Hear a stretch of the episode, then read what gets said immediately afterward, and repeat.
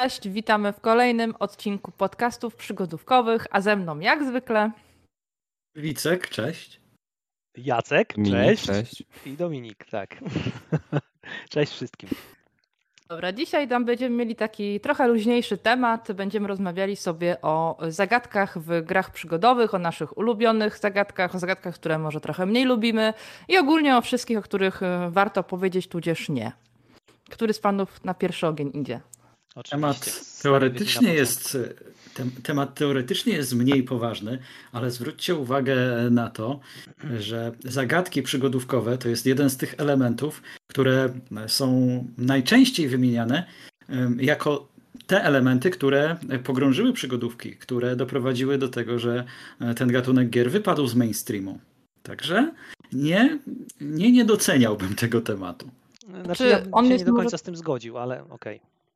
On może być taki, wydawać faktycznie, no może ja to źle powiedziałam, że jest luźniejszy, możemy po prostu poprowadzimy to luźniej, ale rzeczywiście jest temat z lekka kontrowersyjny, bo może być tak, że szersza grupa, która no nie jest takimi typowymi zapaleńcami przygodówkowymi, uważać przy, y, zagadki, że one trochę spowalniają i, i to nie jest do końca to, co szeroką grupę odbiorców interesuje, ale znowu y, tacy fri, y, friki przygodówkowe narzekają na to, że te zagadki są coraz łatwiejsze albo że ich nie ma, więc mamy tutaj dwa obozy o zupełnie skrajnych poglądach. Tak. Jeden, który ma rację, a drugi, który się myli, ale no dobra, mów dalej. No to Jacek, myślę, że możesz rozwinąć swoją, swoją tezę. Dobrze, no więc e, moim skromnym zdaniem zagadki w przygodówkach to jest ten kluczowy element, który warunkuje ten gatunek. Jeżeli nie mamy zagadki w przygodówce, to to już nie jest przygodówka. W ogóle. To trochę tak, jakby w symulatorze jazdy samochodem wywalić samochód. I zamiast tego na przykład to można było biegać kierowcą i nadal by się wtedy nazywało, że to jest symulator jazdy samochodem. No nie, nie jest. Albo wywalić symulacyjne elementy. Jeżeli nie ma zagadek w przygodówkach, to nie są wtedy przygodówki. Ba, uważam, że jeżeli nie ma takich zagadek, przy których się nawet chwileczkę trzeba zatrzymać i ciut pomyśleć, to oczywiście wtedy to jest przygodówka, tylko że z łatwymi zagadkami, ale też traci y, na wartości. A jeżeli chodzi o to, dlaczego przygodówki straciły takie znaczenie na rynku, nie miało to moim zdaniem żadnego, y, nic wspólnego z tym, że miały w sobie zagadki, tylko po pierwsze z tym, że wtedy na łeb na szyję rozwijała się grafika 3D i wszyscy byli zachwyceni tym, co się dzieje, na rynku i chcieli gier coraz szybszych, coraz ładniejszych, coraz piękniejszych i tak dalej, i tak dalej, a przygodówki trochę jednak stały wtedy w miejscu, bo no nie miały się gdzie za bardzo rozwijać, bo one dosyć długo szukały swojego charakteru, jeżeli chodzi o interfejs 3D. Wcale to tak, nie było takie proste przerzucić przygodówkę y, w, w środowisko 3D, żeby to działało. I druga y, rzecz, która pogrążyła przygodówki, to hardkorowo trudne zagadki.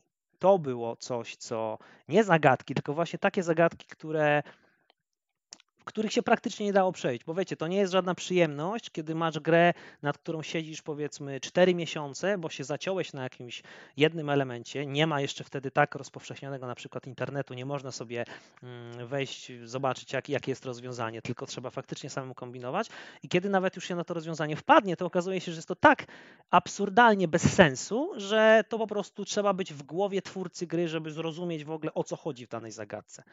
Ja mam kilka przykładów takich zagadek, na przykład w grze The Reaper, taka przygodówka FMV. Pierwsza zagadka właściwie w grze, taka większa, kiedy lądujemy w wirtualnej bibliotece i musimy napisać numer seryjny książki, którą chcemy wypożyczyć z tej biblioteki. Znaczy, no książki, no wirtualnej książki.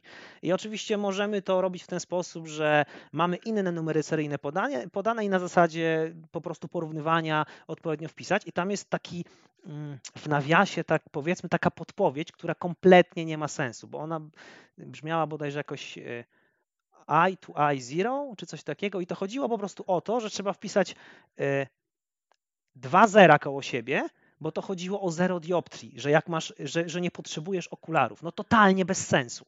Nawet jak ja teraz to tłumaczę, to to jest, to jest jakiś bełkot, kiedy ja to mówię, prawda? I to jest zagadka, jeżeli nawet ją się rozwiązało, to tak, ja tak naprawdę musiałem sprawdzić później, o co chodziło, bo ja kompletnie nie rozumiałem sensu tej zagadki. I takich zagadek w czasach, w pierwszej połowie lat 90., no i wcześniej, było pełno. Y, nie wiem, na przykład w King's Quest, y, Rumpelstiltskin, czy jako się tam nazywał, ten skrzat, którego trzeba było imię odgadnąć.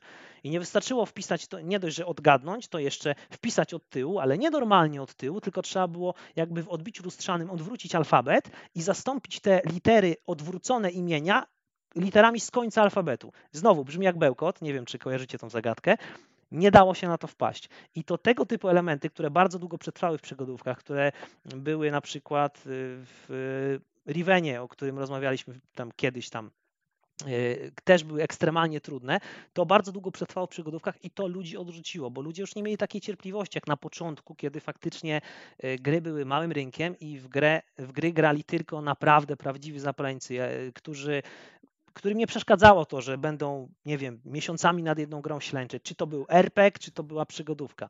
Czasy się zmieniały, a niestety przygodówki zostały w tamtym miejscu. I to trochę za długa może wypowiedź była, ale to generalnie moim zdaniem pogrzebało przygodówki w tamtych czasach. Rzekłem. Mm, no, Dziękuję. Rzekłeś. Ja bym powiedziała, że temat, okej, okay, no może trochę troszeczkę schodzimy z zagadek bardziej na co pogrążyło przygodówki, ale ja to jednak pociągnę. Um, bo mi się wydaje, że tutaj no, jest dużo różnych elementów, które się składają. Mówi się, że sukces ma wielu ojców. Ja twierdzę, że każda porażka ma wiele matek. E, I też, y, wybaczcie, że to takie trochę seksistowskie, no, ale jakoś tak dobrze brzmi. Dlaczego? Um, Dla mnie ale... w porządku. Dobra, ale w każdym razie, no też w tym momencie żyjemy trochę w takim świecie, gdzie po pierwsze jesteśmy, może nie, nie jesteśmy, coraz trudniej nam uzyskać skupienie, więc ślęczenie nad e, zagadkami no jakby nie jest już takie pasjonujące jak kiedyś, no my po prostu fizycznie nie jesteśmy w stanie się dłużej skupić, no po prostu takie, takie przyszłe czasy.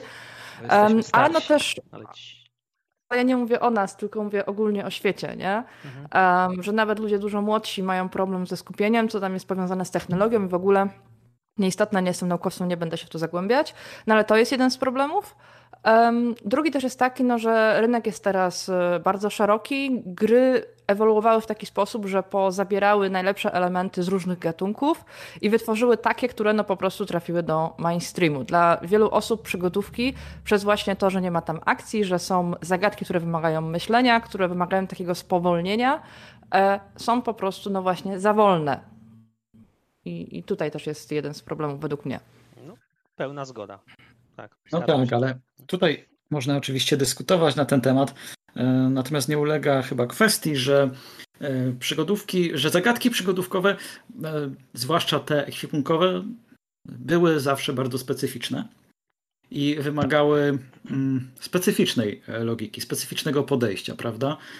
Bo często trzeba było mm, jakby zrozumieć sposób myślenia autorów, i dopiero wtedy łatwiej było się w tym świecie odnaleźć. Dlatego wielu graczy, którzy no, nie lubili przygodówek, ten element zagadek ekwipunkowych podawali jako, jako właśnie argument, dlaczego przygodówek nie lubią i w nie nie grają.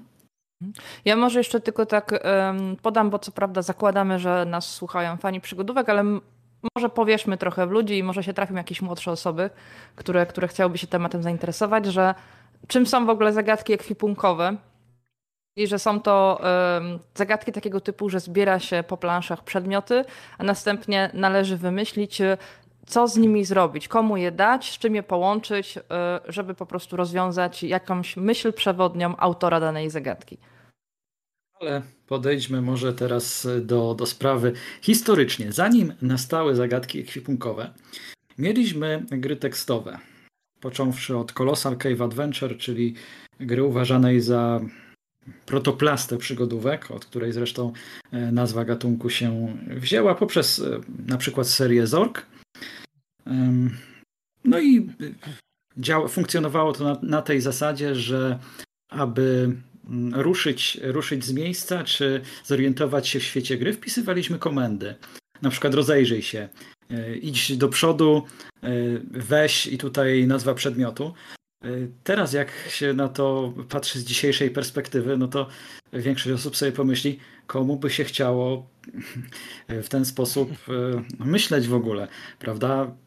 Owszem, chyba w niektórych grach, bo nie we wszystkich mieliśmy wykaz komend dostępnych, ale mimo wszystko, tak jak, tak jak sobie teraz myślę, to mnóstwo roboty było przy tym, mnóstwo kombinowania. Mhm. Powiem Ci, że współcześnie w ogóle troszeczkę tą formę przejęły, y, tylko taka ciekawostka, takie komiksy także dostępne w Polsce, gdzie na trochę podobnej zasadzie jest. Jesteś na dymkach, y, już tutaj graficznych, gdzie typu podejmujesz decyzję i przeskakujesz do kolejnych, y, do kolejnych plansz, tak żeby ostatecznie wygrać ten komiks, więc on się na taką papierową formę przeniósł. Takie komiksy paragrafowe, tak? Coś jak książki paragrafowe. Tak, dokładnie, mhm. dokładnie bardzo, tak. Bardzo, no tak, to, to jest też rodzaj gier jak najbardziej przygodowych, tylko że tabletop, no papierowych, nie? Ale mhm. bardzo fajny. A jeżeli chodzi o tekstówki, no to e, z tego co mi wiadomo, to raczej jeżeli miało się instrukcję do gry, to często był podany wykaz komend, ale to niestety niewiele zmieniało, bo tam trudność w rozwiązywaniu, w rozwiązywaniu zagadek była podwójna, to znaczy po pierwsze często, nawet potrójna, po pierwsze często nie wiedzieliśmy, co mamy zrobić, ale to jest normalne, to się też zdarza w nowszych grach. Nie wiedzieliśmy, jak to zrobić, bo nawet znając wykaz komend, to często nie mogliśmy trafić na tą komendę, która byłaby właściwa w danej sytuacji. No i trzecia rzecz, bardzo łatwo było się zgubić, no bo wiecie, tam był sam tekst i jak się szło na przykład na północ cztery razy, potem e, na wschód sześć razy, potem na, nie wiem, wracało się gdzieś na przykład na zachód czy coś takiego, to e, tak naprawdę musieliśmy sobie taką mentalną mapkę w głowie tworzyć. Właściwie bez kartki długopisu to do takiej gry ja bym w ogóle nie podchodził. I e, ta trudność chociażby na przykład y, w odniesieniu do wpisywania konkretnej komendy, na którą musimy właściwie prawie że na ślepo trafić w danym momencie, jest trochę podobna do tego, co później w grach już opartych na grafice możemy nazwać pixel huntingiem, bo to jest bardzo podobna, bardzo podobna zasada. To znaczy, znamy ogólny zarys tego, co mamy zrobić i próbujemy na ślepo różnych kombinacji, a tutaj przeklikujemy ekran, piksele, różne miejsca, które uważamy, że mogą być interaktywne, że coś tam może być schowane. No jest to, wiadomo, żmudna, nieciekawa, strasznie nudna robota.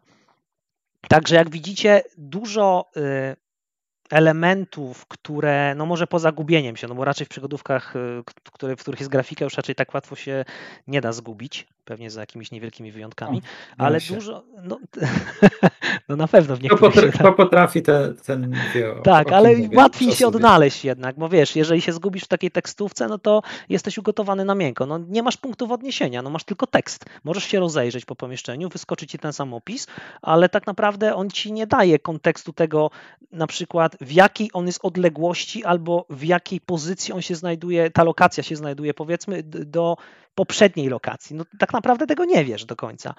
Mm, czy do lokacji, w której, do której chcesz się dostać, powiedzmy, z powrotem, jakąś inną drogą, czy coś takiego.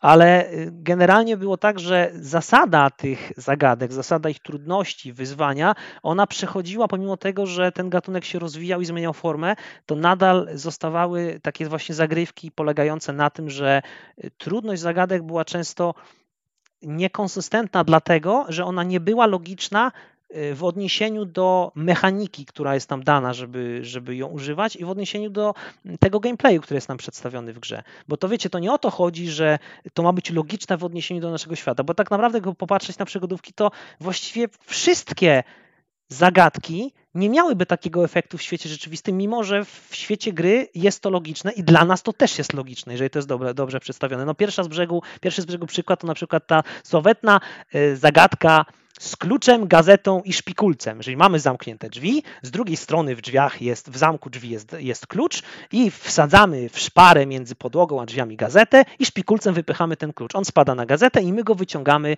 y, wyciągając gazetę. No wszystko pięknie, tylko że większość drzwi raczej nie ma takiej wielkiej szpary, żeby się ten klucz tam zmieścił, więc nawet gdybyśmy... Nie, no ale ja cię przepraszam bardzo, to nie tylko przygodówkach taki zabieg zastosowano, ale choćby w jednym z pierwszych odcinków MacGyvera, a jeśli coś, a w MacGyverze wszystko, no tak. co robił główny bohater, opierało się na jakichś um, na w takim, tak? w takim razie mylę się, wycofuję się w ogóle z tego, z nie, tego zarzutu. Jakby... Ale idziesz dobrym kierunkiem, bo to jest raczej problematyka tworzenia um, z publikacji książkowych, y, czyli y, realność w danym świecie, który się założyło. No bo jeżeli ktoś wymyślił sobie świat fantazy, e, no to, to nie musi być, tak jak mówisz, prawdopodobne czy realne z perspektywy świata naszego, czyli Oczywiście. rzeczywistego, tylko musi być po prostu dostosowane czy realne do świata wymyślonego, czyli to musi być prawdopodobne. Oczywiście też w grach no, przyjmujemy pewien. Um, pewną umowność. Tak, pewną umowność, dokładnie. W grach przyjmujemy pewną umowność. Pewne We wszystkich, żeby nie było, nie tylko w tak. przygodówkach. W każdych grach przyjmujemy umowność. Dokładnie tak. Nie? Ale to samo się przecież tyczy na przykład utworów sensacyjnych i filmów i książek. E, gdybyśmy chcieli rozpatrywać e, no, te utwory pod kątem prawdopodobieństwa wystąpienia danych e, sytuacji, Jasne no to raczej słabo by to no, wyglądało. Dlatego to nie jest absolutnie żaden zarzut. Y, chodzi tutaj tak. tylko o to, że y, z tymi zagadkami w dawnych grach był ten problem, że one były nawet nielogiczne w, zgodnie z przyjętym światem przedstawionym bardzo często. Były po prostu bez sensu, nawet jeżeli chodzi o realia gry. I to był problem. Nie to, że one były bez sensu, dlatego że z naszej perspektywy no ten klucz by powiedzmy, o którym mówiłem, nie zadziałał. No to to nie ma znaczenia kompletnie. No, jak w Call of Duty mordujesz setki ludzi, potem chowasz się za osłonę i się regeneruje ci zdrowie, tak? No to chyba nikt tego nie będzie się czepiał, że to jest nierealistyczne, bo to nie o to chodzi. Gry nie mają być realistyczne, bo wtedy byłyby nudne jak flaki z olejem. No po co komu hmm. realistyczne gry? No daj, to co mam mieć grę o tym, że wstaję rano, myję zęby, tak? Biorę prysznic, tak? I dopiero zaczynam przygodę. No bez no sensu. Masz. Jeszcze no w czasie... Fahrenheit, Heavy Rain. Ale Fahrenheit to było wychylenie gałki albo naciśnięcie klawisza i koleś robił to w ciągu, nie wiem, pięciu sekund. To było jednak też dosyć umowne, mm. musicie przyznać. Ale nie, no słuchajcie, może tak wracając właśnie do tych um, gier tekstowych. Tutaj no, na obronę tych gier trzeba przyjąć to, że to były początki w ogóle całego świata um, gier komputerowych, I twórcy po prostu eksperymentowali z tym. Oni sprawdzali, co się, co się sprawdzi, e, co się nie sprawdzi. No i sami gracze też oczywiście, e, to były pewnie nowości i była dużo, dużo większa doza e, powiedzmy, cierpliwości do tego i mm, przyjęcia pewnych, pewnych rzeczy, jak to wygląda, jak się sprawdza i tak dalej. To dopiero później ewoluowało. No, nikt nie wymyślił od razu smartfona, nie? tylko zaczynało się od zupełnych podstaw, takich jak, nie wiem, koło. Jasne. Nie no, wiecie. Raczej ja myślę, że gry tekstowe są taką przyszłością, że my jako współcześni gracze nie jesteśmy w stanie pojąć po prostu ich. Tak, Bo tak już widzieliśmy taki rozwój gier, że jak wracamy do nich, to one są dla nas niezrozumiałe całkowicie. To tak jakbyśmy sięgamy po tekst Bogu Rodzicy i niby jest w języku polskim, ale rozumiemy piąte przez dziesiąte. No tak, to jest po prostu artefakt czysty, to już nie, nie I to jest artefakt i po prostu ja nie jestem sobie w stanie wyobrazić tej osoby, która nigdy nie grała w grę, dostaje tą pierwszą grę tekstową i gra w nią. I ona może miała łatwiej jakoś chociaż wyobrażenie, bo nie wiem, bo się opierała wcześniej tylko na książkach, tak jako rozrywce. Nie miała tej interaktywności, tej grafiki, więc dla niej to było może bardziej naturalne przejście niż dla nas, które jest nagle, mamy grafikę, klikamy sobie myszką i nagle mam się cofać, pisać komendy, wpaść na jakieś komendy, to jest... Na pewno tak było, ale pomyśl sobie, tego. Myślę też, co musieli mieć w głowie e, twórcy takich gier, no bo oni musieli to zupełnie od nowa wymyślać i na pewno po prostu um, inspirowali się po prostu tym, co znali, czyli pewnie po prostu publikacjami książkowymi. No tak samo jak pierwsze filmy y, kinowe inspirowały się teatrem i te filmy są prawie że żywcem wyciągniętym przestawieniem teatralnym. Mhm. Współcześnie też mamy tekstówki, tylko że one wyglądają już zupełnie inaczej niż niż te archaiczne z lat 70. i 80. Oczywiście zawierają e, grafikę. No ale to, to też jest ciekawe, bo przecież te, te, te tekstówki nie od razu przeszły mm, drogę do, do współczesnych zagadek. E, przecież komendy tekstowe wpisywaliśmy jeszcze w grach Sierry, prawda, w grach z lat 90. Ty, tyle, że e, miały już one grafikę, no i wtedy było łatwiej się, zdecydowanie łatwiej było zorientować się w tym świecie. Widzieliśmy to, te, te lokacje, widzieliśmy jakie przedmioty są na planszy, więc i wpisywanie komend no, nie odbywało się na ślepo, tylko e, już mogliśmy się zorientować, mm, do czego, do jakich przedmiotów tych komend e, możemy użyć. Później chyba takim interfejsem, który stał się na pewien czas dominującym w przygodówkach, e, był scam, czyli już nie, nie musieliśmy wpisywać komend, tylko widzieliśmy je najczęściej u dołu ekranu. Było tych komend zwykle około 10, e, na przykład e, podnieś, rozmawiaj, użyj, pchnij, pociągnij i były to komendy tego typu. Więc wybieraliśmy jedną z tych komend na, na, y, widocznych u dołu ekranu i klikaliśmy w punkt interaktywny. I to już jest taki interfejs, który myślę nie zestarzał się aż tak bardzo, czyli z powodzeniem można grać w tego typu przygodówki nawet dzisiaj. Y, gry retro czasem używają jeszcze tego interfejsu. Y, na przykład zdaje się Timbleweed Park, dobrze mówię? Mm, ja nie grałam, teraz tak. sobie zobaczymy. Ja też jeszcze znaczy... właśnie nie grałem. Ja kojarzę z takich najnowszych to Rzymne Ryu, że użyło częściowo takiego systemu. Tam było kopnij, powąchaj chyba, coś takiego. Znaczy tak, to jest system, do którego ewidentnie gry retro, gry indie wracają i spoko, bo on jest na niego się bardzo łatwo przestawić, jednak on już jest mimo wszystko mocno graficzny. No sobie nie masz gotowe komendy, które po prostu sobie wybierasz i musisz wykombinować, czy dana komenda do danego punktu internetowego będzie pasować, aby coś się zadziało. No to jest w porządku to jest jak najbardziej w porządku z dzisiejszej perspektywy. Tak mi się przynajmniej wydaje. Tak, ja myślę, że to może patrząc na to, że współcześnie bardzo uprościł się, e, przynajmniej w niektórych grach, ten system um, klikania, czyli nawet już nie ma, e, nie pamiętam jak to się nazywa fachowo, um, taki rozwijany menu, jak się kliknie e, myszką. Menu tylko po prostu przeważnie, o, możliwe. Tylko po prostu klikasz i jest od razu akcja ale ja myślę, że, że to jest na tyle łatwe, intuicyjne, żeby się na to przestawić, że to jest kwestia chwili i współcześnie mogłoby mhm. e, bez żadnego problemu działać. Czy wiecie, wydaje mi się, że też chodzi trochę o to, żeby y, trudność gry nie polegała na walce z interfejsem, tylko na sprytnym używaniu tego interfejsu, że interfejs sam w sobie musi być wygodny, musi być responsywny, mhm. szybki, fajny, a trudność ma polegać na samym wykombinowaniu, jak zagadkę rozwiązać, a nie na tym, jak użyć interfejsu do zagadki. No to to trochę byłoby no, takie trochę paradoksalne z dzisiejszej perspektywy gracza, tak mi się wydaje. No bo... Tak, ale też... Mówcie. Rzadko już miewamy do czynienia z takimi interfejsami, które by um, które musielibyśmy długo opanowywać, tak? Ja nie wiem, czy w ogóle mamy. Nie te czasy. Nie wiem, czy w ogóle znalazłbyś chociaż jeden przykład jakiejś nowszej gry, która ma taki interfejs, którego by się jakoś trzeba było uczyć specjalnie. One są bardzo intuicyjne teraz. Czy wiesz co, zauważyłem, że teraz y, te, te gry też nawiązujące trochę do retro starają się y, o własny interfejs. Na przykład ta Lakuna y, korzysta z różnych opcji, które mamy w takim naszym smartfonie czy jakimś tam urządzeniu i na przykład mamy do czynienia z, z, takim trybem detektywistycznym. Kiedy wchodzimy do tego trybu, no to możemy podświetlać jakieś punkty w naszym, w naszym zasięgu. Są też inne tryby. Jeszcze pewnie wszystkich nie odkryłem, bo przeszedłem 16% dopiero gry. aczkolwiek właśnie takie, e, takie interfejsy oparte e, na jakichś tam urządzeniach, na jakichś tam smartfonach mm. czy, e, czy czymś tego typu również nieźle się obecnie sprawdzają.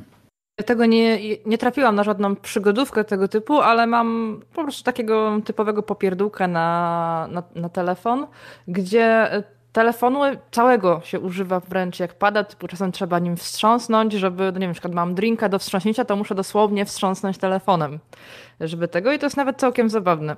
I to jest gra na telefonie, czy to jest gra, która wykorzystuje telefon jako sterownik? W sensie, że...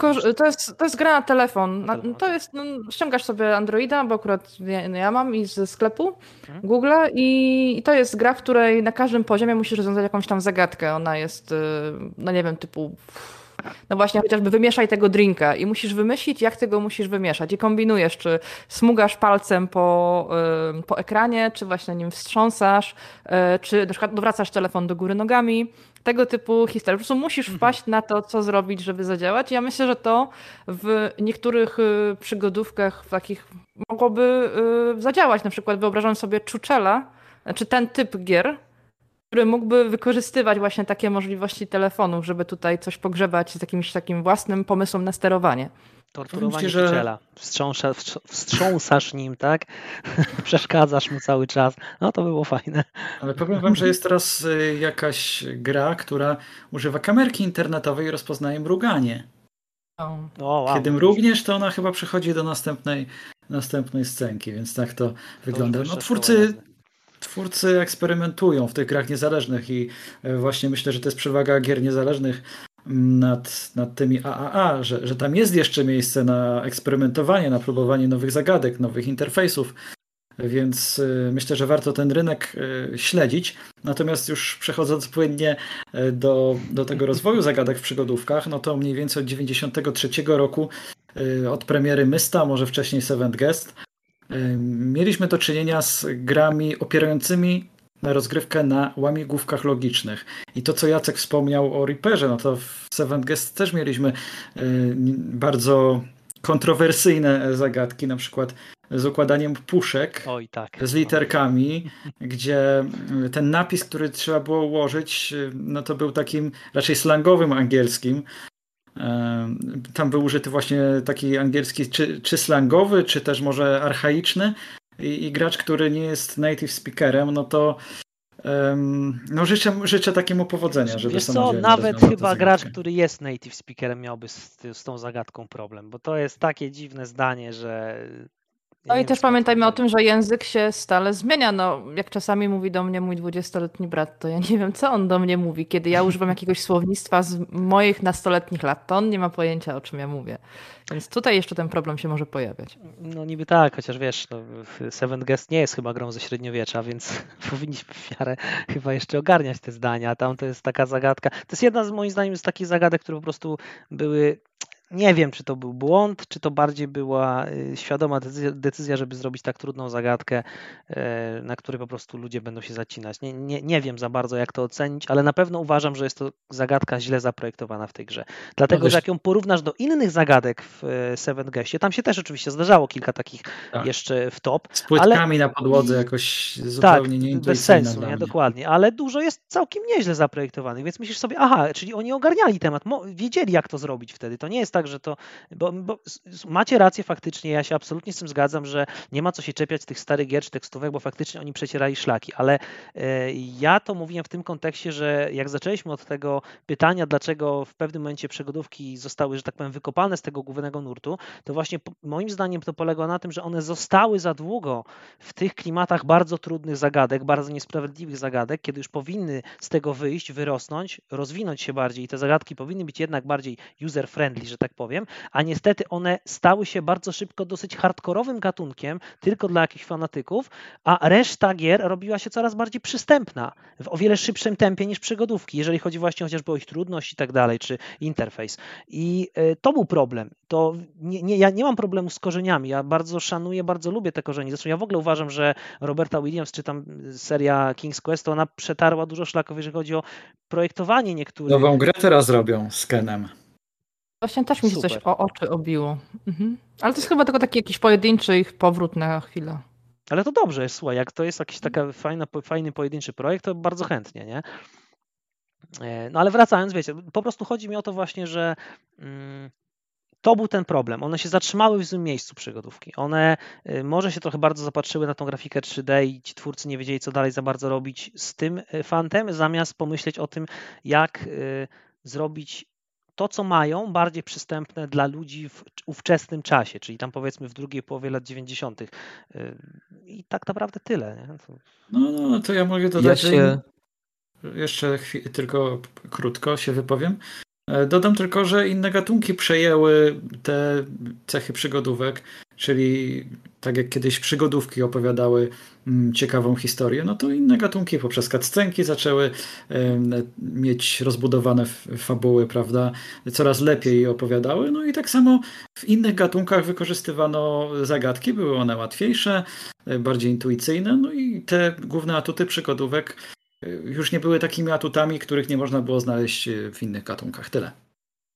Ja tutaj się zgadzając z Jackiem, że po prostu chyba twórcy przygodówek ulegli zbyt bardzo głośnej mniejszości hardkorowych graczy, którzy chcieli coraz trudniejszych zagadek, no bo dla nich to była największa radość te. I stworzyli coraz trudniejsze zagadki, coraz bardziej absurdalne, przez co gracze tacy, nazwijmy to niedzielni, się coraz bardziej odbijali od tych zagadek, no bo po prostu patrzyli i nie umieli rozwiązać zagadki. Nawet jak spojrzeli w solucję, to nadal nie rozumieli o co w tej zagadce mm. chodzi w ogóle, że to jest bez sensu, no i po prostu ich odrzucało to, no bo jak e, czytasz solucję i nadal nie rozumiesz o co w tej zagadce chodzi, no to coś jest nie tak. Ewidentnie. To nie z tobą, tylko z tą zagadką. Też. Dokładnie, tak. dokładnie. Tak. Chociaż trzeba tak. też zwrócić uwagę, że część osób um, nie przepadała za tymi zagadkami, ponieważ um, oni widzieli na przykład możliwość wykonania dokładnie tego działania, ale albo inaczej, żeby osiągnąć pewien efekt, ale w inny sposób. A dla części graczy, którzy nie, no, nie są takimi firkami przygodówkowymi, y, konieczność wpadnięcia na to, co miał w głowie autor, było też takie bardzo, bardzo męczące, irytujące i ograniczające. Tak, no bo wiadomo, że nie wiem, y, masz otworzyć drzwi do y, jakiegoś skarbca i tak, wisi obok sikiera, ale ty nie możesz mhm. użyć tej sikiery, co byłoby logiczne. Nie, musisz znaleźć kowala, nie, najpierw musisz znaleźć odcisk tego klucza, potem znaleźć kowala, kowal okazuje się pijany, musisz, żeby się otrzeźwiał, potem musisz znaleźć rudę żelaza, potem musi wyrobić ten klucz, potem klucz się łamie, więc w sumie wypada ze studzienki. I na końcu i tak używasz siekiery. Tak, a potem używasz siekiery, no na przykład. No, i... no właśnie, nie? Ale tutaj dochodzimy Ale... właśnie do fajnego, fajnego aspektu. No dobra, przepraszam, bo się wtrąciłem. Wicek, proszę, mów. Ja chciałem tylko powiedzieć, że generalnie problem też polegał na tym, że na przykład mieliśmy podnieść kamień. I, i tych kamieni w dostępnych lokacjach było na przykład 10, ale musieliśmy podnieść tylko jeden konkretny. Ten, który tak. autorzy uznali za stosowne.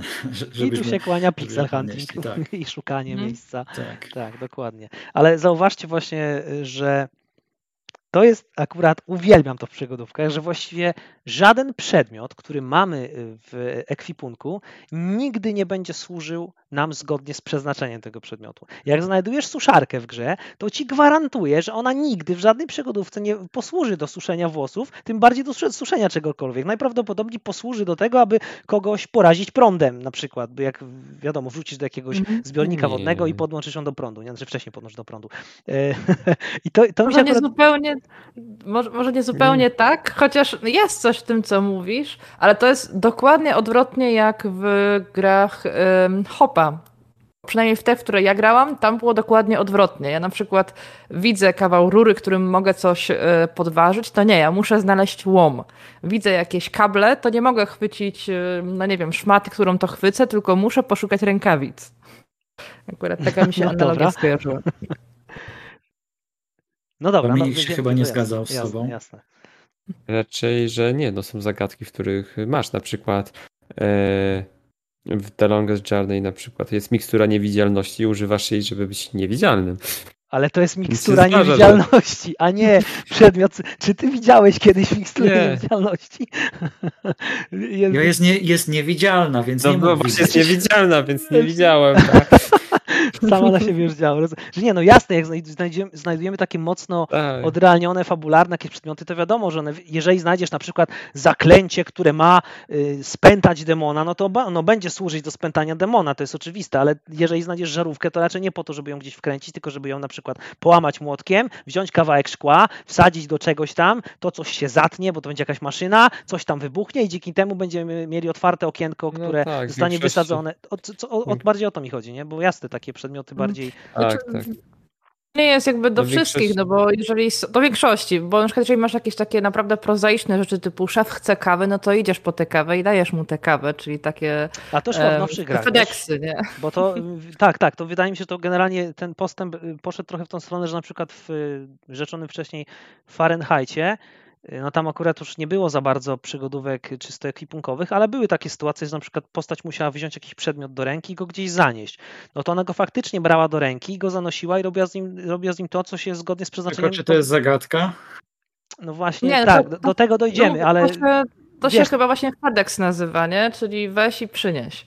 Tak, no weź i przynieś. Ale to w stylu, wiesz, no, było, tam było coś takiego, że z tego co pamiętam, że był faks i przyszedł właśnie jakiś dokument tym faksem i trzeba było tą dziewczyną, której imienia nie pomnę teraz, tą policjantką w Fahrenheitie, wziąć ten faks do ręki i zanieść go do odpowiedniej osoby, bo tam była informacja na faksie, która była dla tej osoby ważna i wtedy tam fabuła się toczyła dalej. Mogłeś, no oczywiście to nie jest taka do końca zagadka, no, ale mogłeś się powiedzmy chwilę pobłąkać i popróbować innym osobom dać, y, dać ten faks, czy tam innej osobie i to by oczywiście wtedy nie przyniosło żadnych skutków, tylko musiałby, musiałbyś dalej, musiał, musiał, musiałabyś dalej szukać tej konkretnej osoby. Ale nie o to chodzi. Chodzi mi o to, że y, to już jest takie bardzo realistyczne, czyli faktycznie ona trzyma, po pierwsze, trzyma w ręku ten przedmiot, a nie chowa drabinę do kieszeni, czy, czy deskę dwumetrową, czy sześcio... To pomijmy, to są gamizmy po prostu. Tak, ale znowu... To... W każdym gatunku masz gamizmy, tak? Jasne, i tego nie ma się który nosi 30 Dokładnie, w tym momencie RPG nie mają żadnego tak sensu, tak? Każdy RPG no, to no, Nawet RPG, strzelanki i tak dalej. Tak, tak, dokładnie, nie?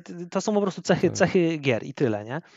E, no, to w sumie, w sumie tyle. Ale myślę, że dotknąłeś ciekawego tematu, dlatego że myślę, że to w dużej mierze różni e, przygodówki z dawnych lat, z 90., ale też z tych 2000 jeszcze do 2012, no nawet 14 mniej więcej roku, z przygodówkami, które później jeszcze próbowały się jakoś tak, może nie w mainstreamie, ale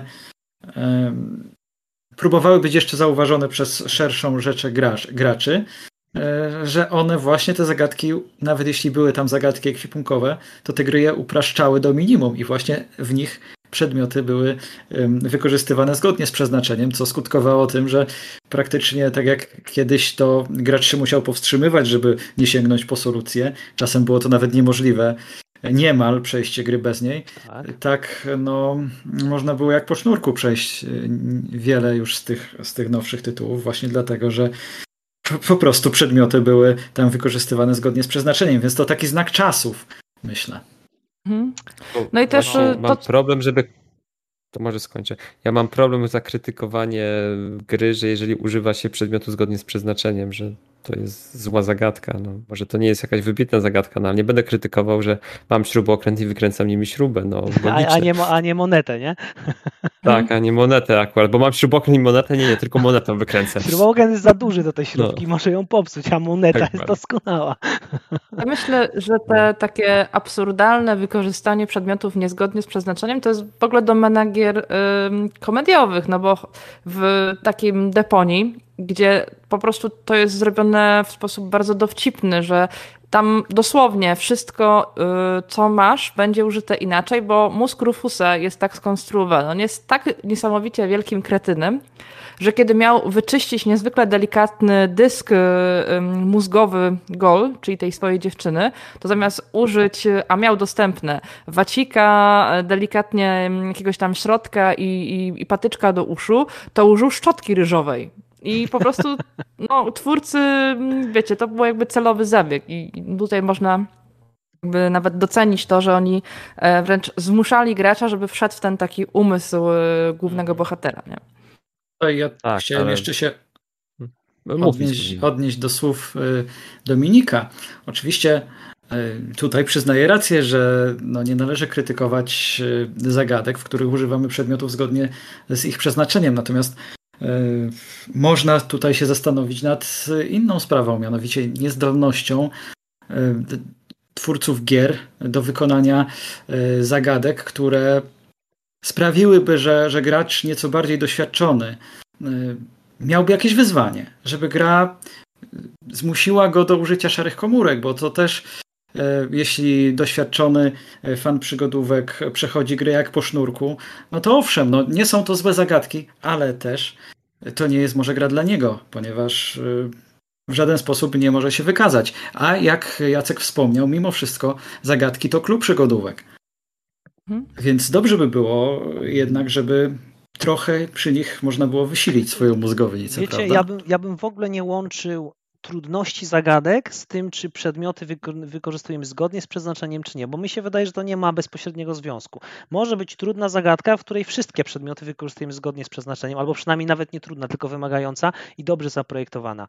Y, tak, więc właśnie o to chodzi, żeby mimo tego, mimo tej logiki y, w zagadkach, autorzy potrafili jakoś tak te zagadki skonstruować, żeby gry mimo wszystko stanowiły dla gracza wyzwanie. Ja bym tutaj jeszcze w inną stronę poszła, że to nie tylko chodzi stricte o trudność, tylko właśnie to słowo, które użył Jacek, czyli to bycie wymagającym, ale też chodzi o to, żeby ta zagadka była sprytna, że kiedy ty już ją rozwiążesz albo powiedzmy ewentualnie sprawdzisz w solucji, żeby to nie było takie frustrujące na zasadzie typu Boże, w życiu bym nie wpadł na coś tak głupiego. No niby logiczne, ale jednak głupie i frustrujące, e, ale żebyś ty sobie pomyślał, kurczę, jakie to jest sprytne, że ja na to nie wpadłem, albo kurczę, ostatecznie rzeczywiście to rozwiązanie wydało się naprawdę proste, ale musiałem chwilę pogłówkować. To tak. bardziej o to chodzi. I na tym poletku swego czasu moim zdaniem rządził LucasArts. Oni tak projektowali zagadki w swoich grach, że jak już wpadłaś na to, co masz zrobić, to myślisz sobie, jakie to jest genialne. To super po prostu.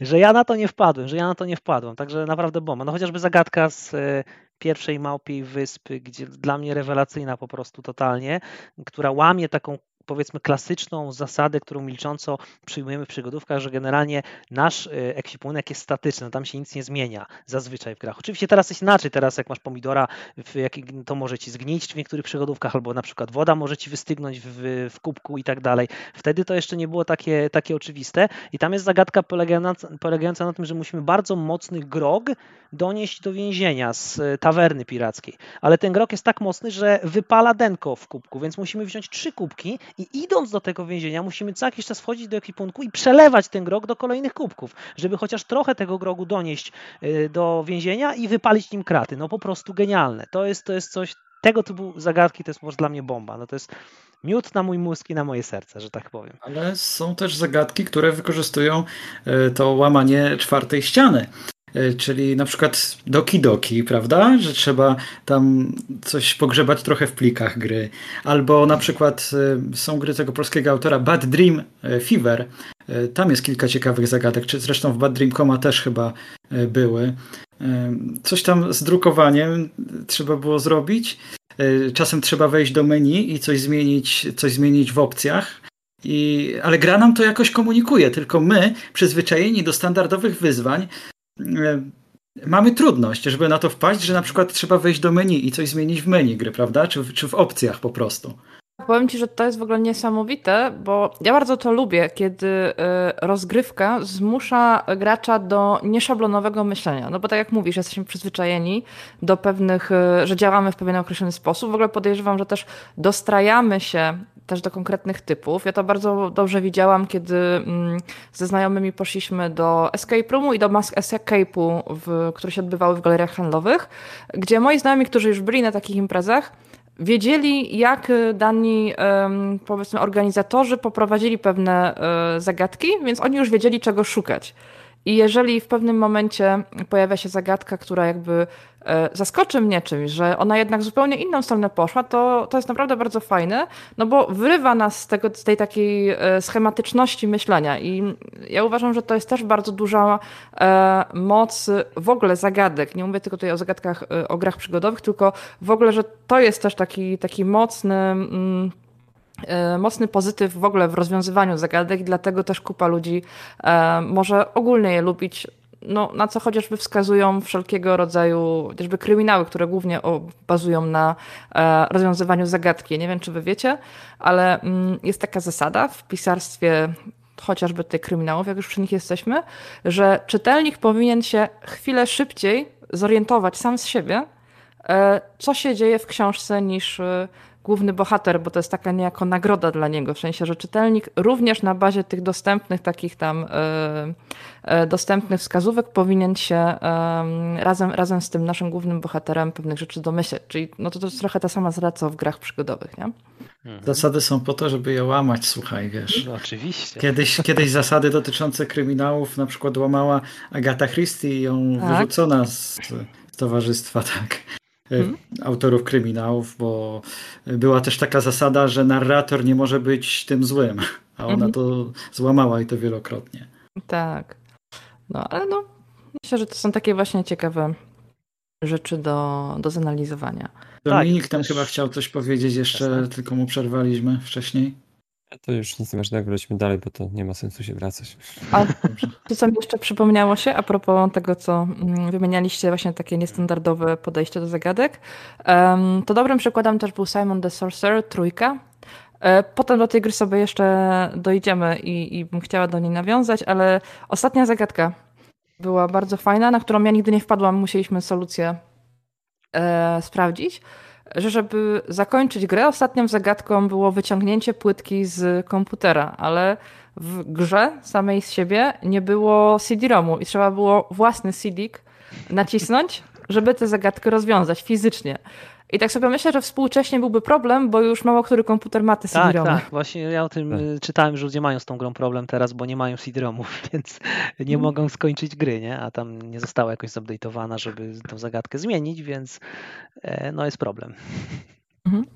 Ale tak, te, tego typu zagadki, yy, takie mindfuckowe, że tak to ujmę, to to jest rewelacja. To uczy naprawdę fajnego sposobu myślenia, takiego łamania cały czas granic, szablonów. Oby więcej takich zagadek a nie symulatorów chodzenia. Tego to się wytnie.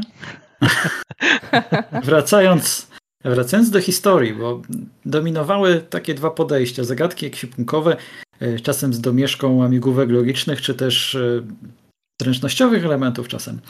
E, no i te gry polegające na przede wszystkim na rozwiązywaniu trudnych łamigłówek logicznych, czyli czyli generalnie myst klony, czasem się na nie tak mówiło, jest. gry mystopodobne. Tak jest. No. E, tak. E, ale była taka jedna gra, która trochę wymykała się mm, temu tradycyjnemu pojmowaniu zagadek, bo mieliśmy w niej do czynienia z odgrywaniem poszczególnych melodii. I to był Loom, taka myślę, że trochę już zapomniana, odrobinę niedoceniona gra LucasArtsu, która miała mieć swoje kontynuacje. Niestety tych do tych oficjalnych kontynuacji nie doszło. Później jakaś fanowska kontynuacja też była tworzona. Nie wiem w końcu, czy, czy ona jest gotowa do, do pobrania, czy nie. W każdym razie mnie się to bardzo podobało. Było to taką odskocznią. Wprawdzie przez całą grę w zasadzie był ten sam schemat zagadek bo ciągle odgrywaliśmy e, te melodie. Niemniej, jako, jako taka odskocznia od tradycyjnych przygodówek, e, no to serdecznie polecam Lum, jako taką odskocznię. Zresztą e, świetnie opowiedziana historia, takie rasowe fantazy z krwi i kości, świetna gra, moim zdaniem. No, Lum jest na mojej liście hańby, w sensie czekam, kiedy będę mógł ją zagrać, ale na razie jakoś się nie zanosi. Ale tak, chcę, ja na pewno chcę przejść Luma.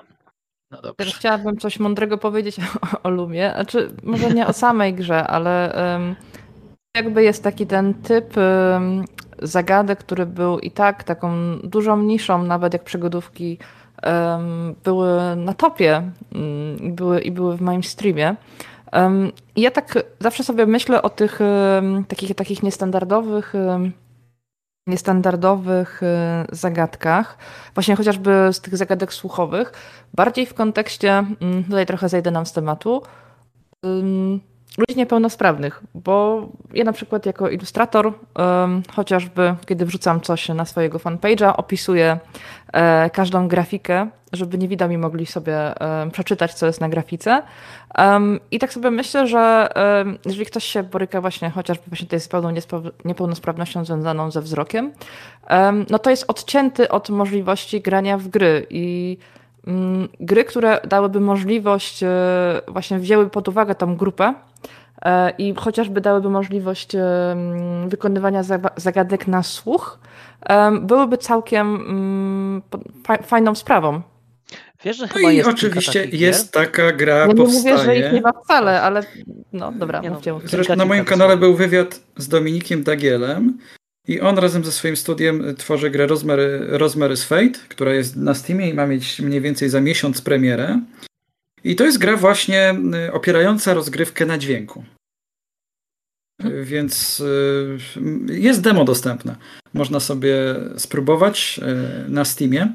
Przyznam, że, że nie grałem w demo, ale jeśli chodzi o sam pomysł, no to brzmi to bardzo, bardzo fajnie. Rosemary's Fate. Możecie sobie sprawdzić. Ja też w ogóle myślę, że to byłoby też, znaczy podejrzewam, że to raczej by były rzeczy w niszy, ale Mm, no bo przeważnie zwykła gra e, angażuje raczej mm, jeden nasz zmysł, czyli wzrok. No dobra, mamy jeszcze tam słuch i tak dalej, tam całą fabułę. Ale głównie tutaj chodzi o wzrok.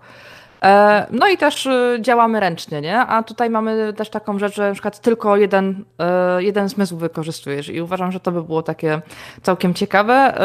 Raczej to już jest jakby albo duża przyszłość, albo pewna fantazja, e, że można by próbować angażować też inne zmysły, typu zapach i tak dalej, no ale to jest już jest kwestia związana też z pewną technologią. No tak, jak najbardziej. Na pewno Były do zrobienia. chyba takie próby, znaczy kiedyś tam pamiętam, że wyszło kilka gier, do których, znaczy w zestawie których był taki e, w Farm 7 miałeś chociażby takie papierki nasączone no, zapachami. No właśnie, nie? No problem jest w tym, że to niestety szybko traci jakby swoje możliwości, no bo to wysycha, ten zapach się ulatnia, to nie działa tak jak powinno po czasie. No ze zmysłem zapachu chyba byłby największy problem, żeby go... Nie sądzę. No, ja kojarzę... Co? Mogłyby być wkłady, jakieś wkłady, w którym trzeba by było na przykład umieścić y, dany, nie wiem, pad specjalny, nie? Mhm. E, I trzeba by było umieścić, y, kupić sobie taki wkład raz na jakiś czas, umieścić w tym i na przykład po, y, po paru godzinach znów by te walory zapachowe były, były odświeżane w ten sposób. No dobra, w, tak, w, tak, oczywiście, w, tak, w takim sensie jasnym. Da, dałoby się to zrobić. Była taka jedna możliwość, co sam uczestniczyłem, Mhm. E, na pokazach, e, jak wychodził South Park The Fractal Patrol, mhm. to była taka możliwość, że był Snowfullus. I w grze jak się używało pierdu, to dostawałeś zapach pierdu do nosa. Nie no, super. E, I to, I to pokazywali na E3 i tak dalej. To było taki po prostu gimmick na wszelkich targach i tak dalej. W Polsce to było wtedy jeszcze tam Warsaw Games Week to się nazywało i tam była mhm. właśnie Ubisoft miał swoją prezentację gier i właśnie to było przed premierą w South Parka, więc y, miałem Snowfallusa na twarzy i no, raczej do takich gimmick zabawny, ale zapachem jest jednak problem, bo trzeba by mieć odpowiednią ilość, one musiałyby działać. No ogólnie jest problem taki, że jednak gry to jest y, y, medium audiowizualne.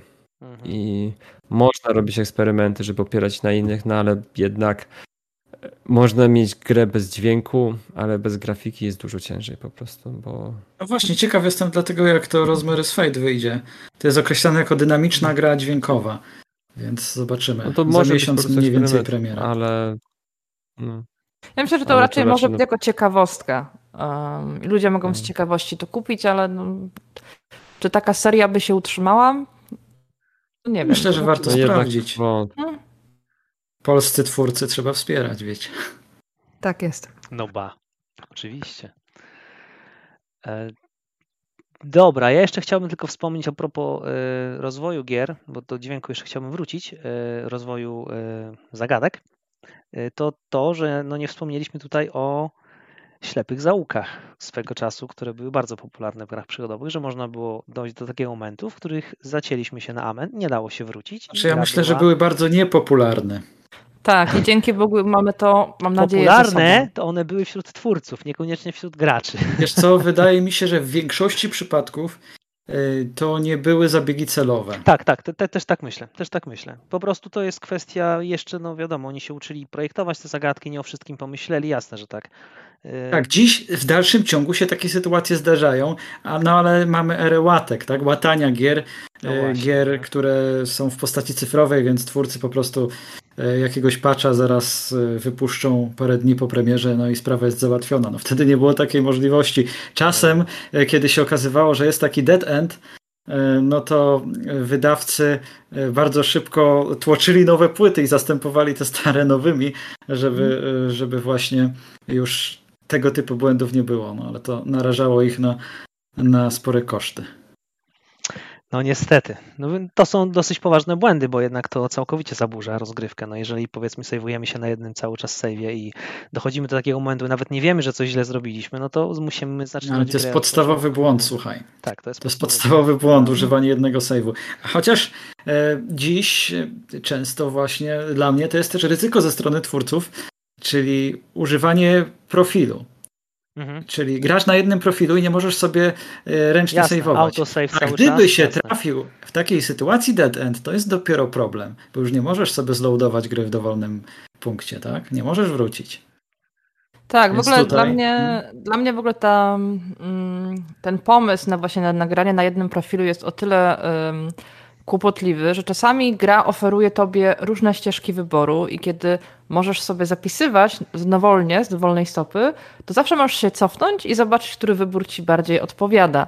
A tak musisz przejść e, wszystko, całą grę do końca, albo uruchomić ją od początku i dojść znowu do tego danego momentu. To Ale jest to ja ci powiem kontrę. To właśnie o to chodzi. Żebyś... O to chodzi, tak. tak Żebyś nie mogła się cofnąć. I twórcy to robią specjalnie. Ale nie we wszystkich tytułach. słuchaj. Ja wiem, nie że w wielu tytułach, ale... Nie we wszystkich. I powiem że to zależy od tytułu, bo są takie tytuły, gdzie ja to rozumiem i to akceptuję, bo na przykład idea jest taka, że ty masz y, wybrać jedną, y, po prostu masz się zdecydować na wybór, trochę taka symulacja życia, ale są takie, gdzie to nie ma za bardzo znaczenia i to jest naprawdę y, irytujące. Wiesz, Ania, to chodzi. Czasami może być to wybór świadomy, jak jeżeli chodzi o sam gameplay, że masz żyć z konsekwencjami i tak dalej, a czasami to jest uzyskanie, że zmuszanie ciebie do ponownego przejścia gry. Czyli wydłużasz sobie rozgrywkę, bo musisz ponownie przejść grę, wychodzi lepszy przelicznik. Nie, ja wydłużam sobie e, Czasogodzin. Czasogodzin, bo wydajesz. Te, no tak, ale. No. no ale wtedy myślisz sobie, aha dostosowanie gry do realiów konsol i, i tak. tyle. Tak, tak, wiem, że to czasami też jest typu, bo to jest łatwiejsze do programowania i inne tego tam pierdoły. No dobrze, teraz takie, takie pytanie, bo spotykałem się z takimi różnymi podejściami dotyczącymi zagadek w przygodówkach. E, był team zagadki ekwipunkowe i wprowadzanie do takich e, gier nastawionych na jednak zagadki ekwipunkowe łamigłówek logicznych, no to niektórzy uważają, że, że to jest słaby pomysł i że takie zagadki logiczne tylko psują e, ten klimat, a niektórzy, tutaj nasz kolega Adam z Przygodomani na przykład uważają, że gra powinna zawierać jakieś zagadki nieekwipunkowe, łamigłówki, do, których druży, do której drużyny należycie. Lubicie y, zagadki logiczne też w grach mm, z zagadkami ekwipunkowymi, czy raczej wolelibyście ciągle tylko na tych przedmiotach operować? E, tak, y, no dobra, to niech ktoś się wypowie pierwszy, bo ja tak zawsze znaczy, szereg wypadam. No to, dobra, to może ja zacznę. Ja lubię, jeżeli są zagadki też logiczne, bo jeżeli mam być szczery, rozwiązanie zagadki logicznej zazwyczaj sprawia mi największą satysfakcję. E, bo jak przechodzę zagadki ekwipunkowe, to no przechodzę, no i to jest taka płynność, wiadomo, mogę się zaciąć mniej, ale nawet jak ją rozwiążę, to ja nie czuję jakiejś wielkiej ekscytacji, satysfakcji, że wow, dokonałem czegoś wielkiego. A często te logiczne zagadki, że jak y, mają jakiś ten poziom trudności, nie wymagający trzech kliknięć, to czuję tą satysfakcję, tak, nie jestem aż taki głupi, mam jakąś mądrość, wpadłem na to rozwiązanie. E, dlatego lubię, jak znajduje się chociaż jedna czy dwie zagadki w, w całej grze. Logiczne, a nie tylko na samym ekwipunku. Powiedz mi, Wicku, ty mówisz o zagadkach logicznych pokroju typu takie te, te puzzle, czyli na przykład Slidery na przykład. Na... Nie, nie, nie, dobra. Wielkie zagadki. To nie jest zagadka logiczna. To jest Wielkie zagadki nieekwipunkowe w zasadzie. Ja tak, znaczy ja lubię zagadki ekwipunkowe, jeżeli są połączone, jeżeli one mają nie być takim właśnie klasycznym przynieś i daj coś komuś, tylko ja muszę się konkretnie zastanowić, co na przykład z czym połączyć i tak dalej. I te mi sprawiają dużo satysfakcji, że coś z tego się dzieje i tutaj jakby mamy pewną logikę do wytworzenia.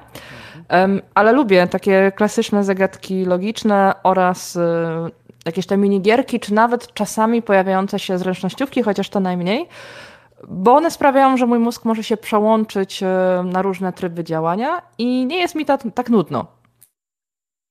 Czasami też takie zagadki, na przykład są jakieś takie, nie wiem, prostsze, czy na przykład mają różny stopień trudności, to czasami pozwalają mi odpocząć, a czasami po prostu podkręcają mi tempo działania. Jacek i na końcu ja się wypowiem. No, ja może odpowiem w ten sposób. Idealną przygodówką dla mnie jest właśnie taka, która y, wszystkie te rodzaje zagadek posiada, bo w, uważam, że y, tak jak Montserrat powiedziała przede mną, to nadaje grze pewnej oryginalności, to jest po pierwsze, bo mamy różne rodzaje, kompletnie różne rodzaje zagadek, nie skupiamy się tylko na tym, dobra, mamy ekwipunek i przez całą grę będę używał tego ekwipunku w jakiś sposób, w jakichś tam e, sekwencjach. Tutaj nie, tutaj mamy złamanie tego i to jest bardzo fajne i też y, zgadzam się z Dominikiem, że faktycznie zagadki logiczne dają mi więcej satysfakcji niż zagadki ekwipunkowe, co nie znaczy, że ekwipunkowe nie dają mi tej satysfakcji, po prostu większą mam od y, zagadek logicznych, ewidentnie. Także tak, bardzo lubię takie wymieszanie. Uwielbiam. Y, tak, e, przyznam, że ja również lubię, kiedy w grze z zagadkami ekwipunkowymi znajdują się różnego rodzaju łamigłówki. Nawet lubię zagadki dźwiękowe, wyobraźcie sobie. Co, co nie, nie każdy je docenia. Zresztą może nie każdy ma, ma słuch odpowiedni, żeby je komfortowo rozwiązywać. Wiesz, to też zależy, jakie zagadki dźwiękowe, bo też są O tym porozmawiamy później. dobra, dobra, jasne, jasne. Natomiast nie uważam, że gra musi, by, musi takie zagadki posiadać. Nie uważam, że na przykład trzeba krytykować generalnie z miejsca nieobecność łamigłówek logicznych, bo wiadomo, że wszystko zależy od konkretnego przypadku.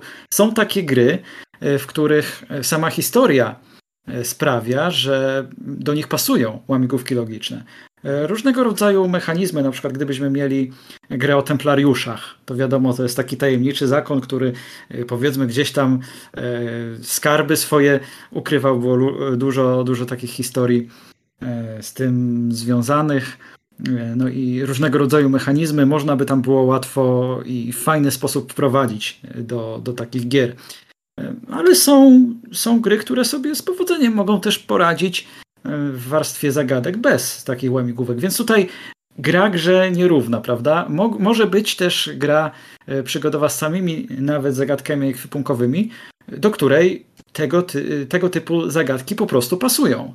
I tyle. Więc tutaj hmm. tak, lubię, lubię mieć tę, tę różnorodność, ale jednocześnie nie uważam, że każda gra musi e, taka być ja też tak zagadki. uważam. I tutaj jeszcze jedną rzecz chciałam dodać, że to, że na przykład jedne zagadki mają, yy, przepraszam, jedne gry mają wyłącznie jeden typ zagadek, zagadek, a drugie gry mają inny typ zagadek, to też jest w porządku, bo też na przykład po pierwsze są ludzie, którzy mają różne preferencje i wtedy na przykład oni mogą, mają tą możliwość wyboru, a nie muszą decydować się na półśrodek, jeżeli to nie do końca jest to, co oczekują.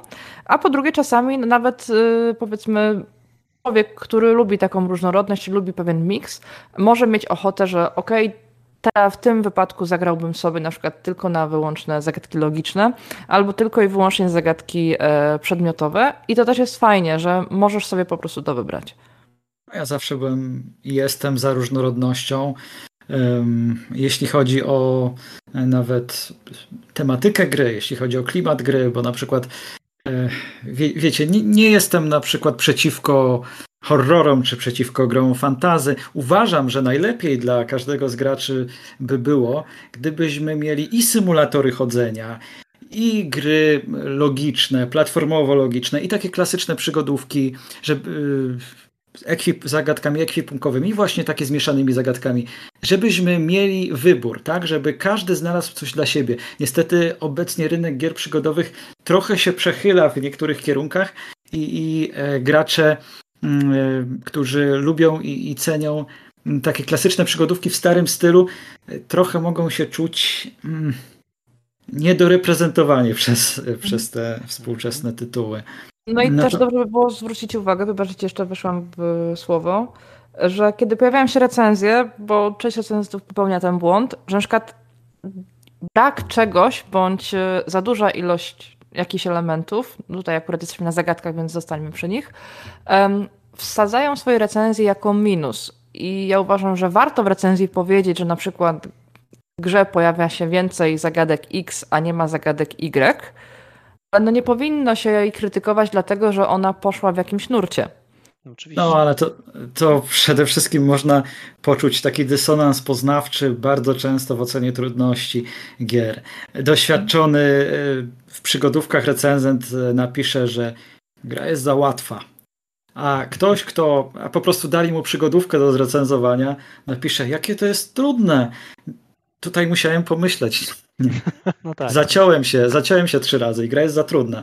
Więc tutaj też należy uważać, recenzując gry, um, oceniając poziom, poziom trudności. To znaczy, można ocenić poziom trudności, owszem, ale tak jednoznacznie klasyfikując ten poziom trudności jako minus bądź plus gry. Tutaj bym bardzo uważał na miejscu recenzentów, bo yy, to wszystko zależy od tego, do jakich graczy autorzy swoją grę kierują. Przepraszam, bo tak zapytam, o jakich wy recenzentach mówicie? Czy wy mówicie o recenzjach na przykład na Steamie? Tak? To nie, nie. Ja nie, na przykład o jakieś przygotowanie. Encodia. Tutaj już takich konkretnych. O, recen... Czyli mówicie o recenzentach, tak. recenzentach, o recenzentach faktycznie. Tak, okay. w serwisach. To, to, w takim razie nie, nie mam nic do dodania. Tak, tak, nie no, bo ja uważam, że najlepszą opcją jest na przykład stwierdzić, że powiedzmy nie wiem, dla fanów czy dla starych wyjadaczy gra może być za prosta, ale dla, no nie wiem, kogoś, kto zaczyna, może być to odpowiedni poziom trudności. No czyli po prostu tutaj trzeba odpowiednio operować słowami i tak jak Wicku tak. powiedziałeś, nie, nie, nie klasyfikować tego jako ocenę, tylko bardziej jako funkcję informacyjną to powinno mieć. Czy no też trzeba odróżnić rzeczy takie totalnie subiektywne od tych trochę bardziej obiektywnych, bo jednak no. można w recenzji każdej gry podzielić na takie kategorie te elementy gry, które oceniamy. No, no to, to znaczy te, które tak. od no bo wiesz, te, które oceniamy przykład, są przykład... te, które oceniamy są subiektywne, ale są znaczy, takie elementy jasne. informacyjne czysto, tak? Jasne, no ale to rzeczywiście można je bo, My w ogóle nie, może, nie mamy dostępu do jakiegoś totalnego obiektywizmu, to jest jasne, no ale trzeba się trochę na ten obiektywizm, obiektywizm silić.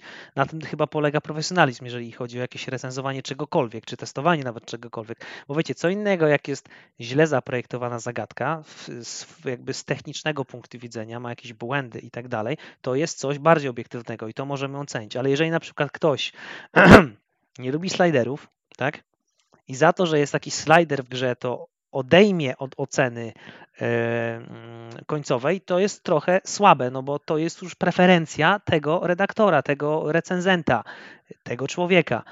E, no oczywiście co innego, gdy były same slidery w grze. No to tutaj do mnie? Tutaj do mnie? Nie, nie, nie, broń Boże, to tylko był dobry przykład, nie? Ale wiesz, e, da się spokojnie stworzyć takie dwie grupy cech, jedną bardziej jednak obiektywną w grach, czyli te takie strukturalne cechy gry, strukturalne cechy przygodówki, czy są po prostu dobrze zaprojektowane i to, co nam się nie podoba z bardziej pozycji subiektywnej, czyli na przykład, nie wiem, estetyka gry, czy nam się podoba, czy nie, czy muzyka nam się podoba, czy nie.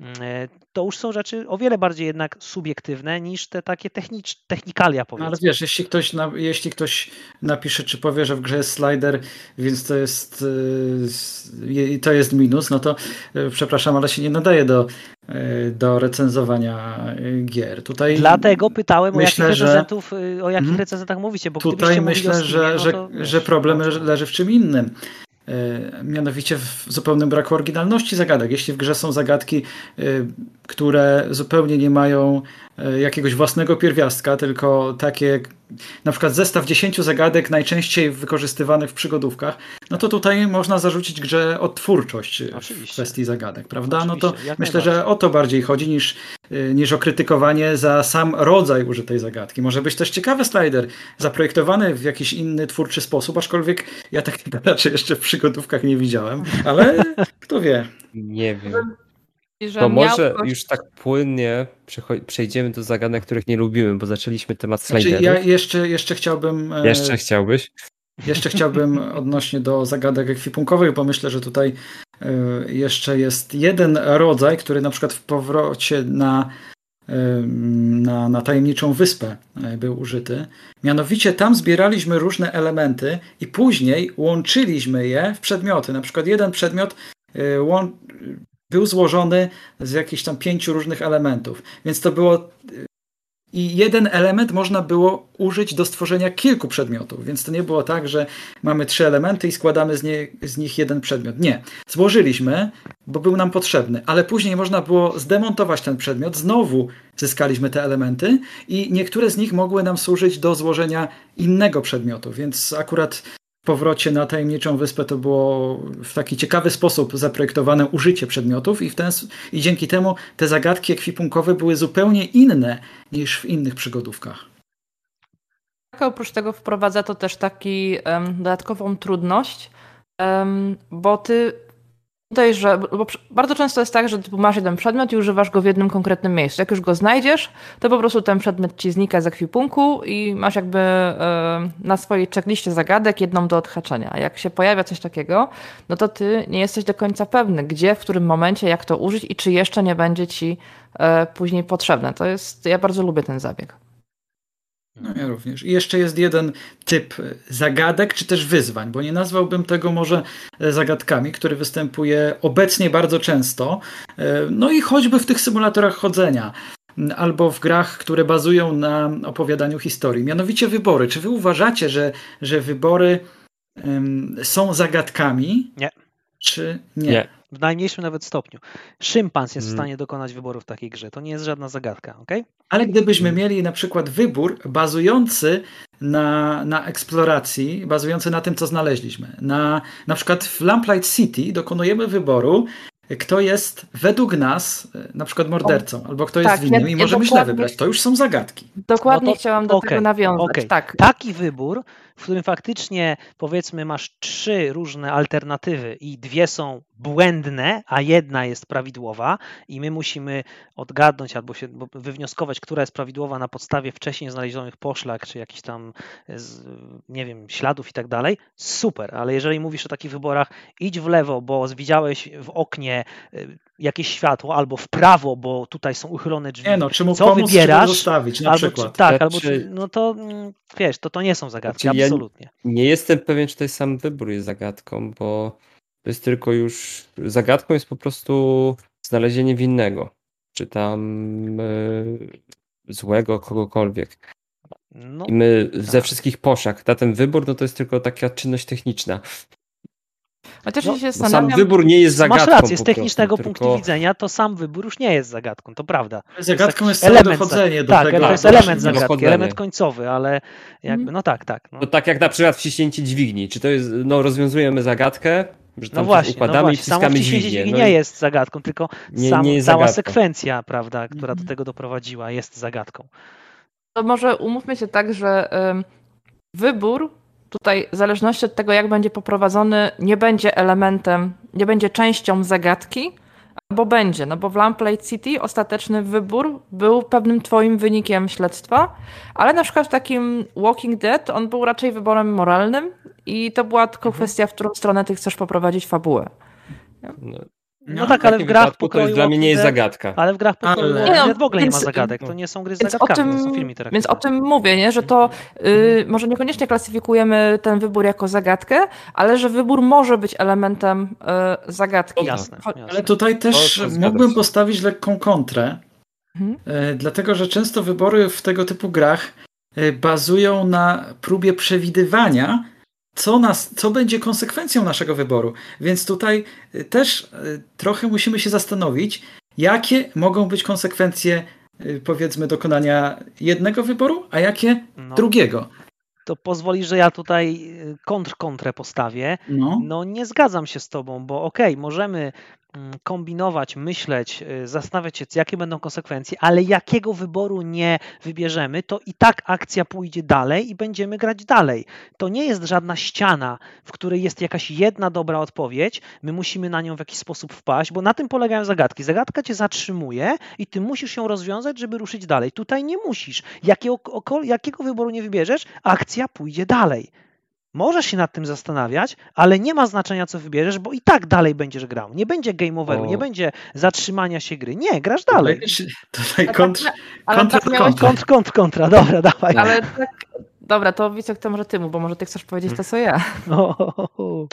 E, wiesz, można z powodzeniem wprowadzić zagadki, nawet ekwipunkowe, nawet logiczne, które niezależnie od tego, czy rozwiążemy, czy nie rozwiążemy, y, doprowadzą do różnych y, rozgałęzień fabularnych. Nawet zagadka logiczna. Mamy 5 minut, rozwiążemy. Łatwiej nam jest, y, mhm. powiedzmy, ruszyć dalej.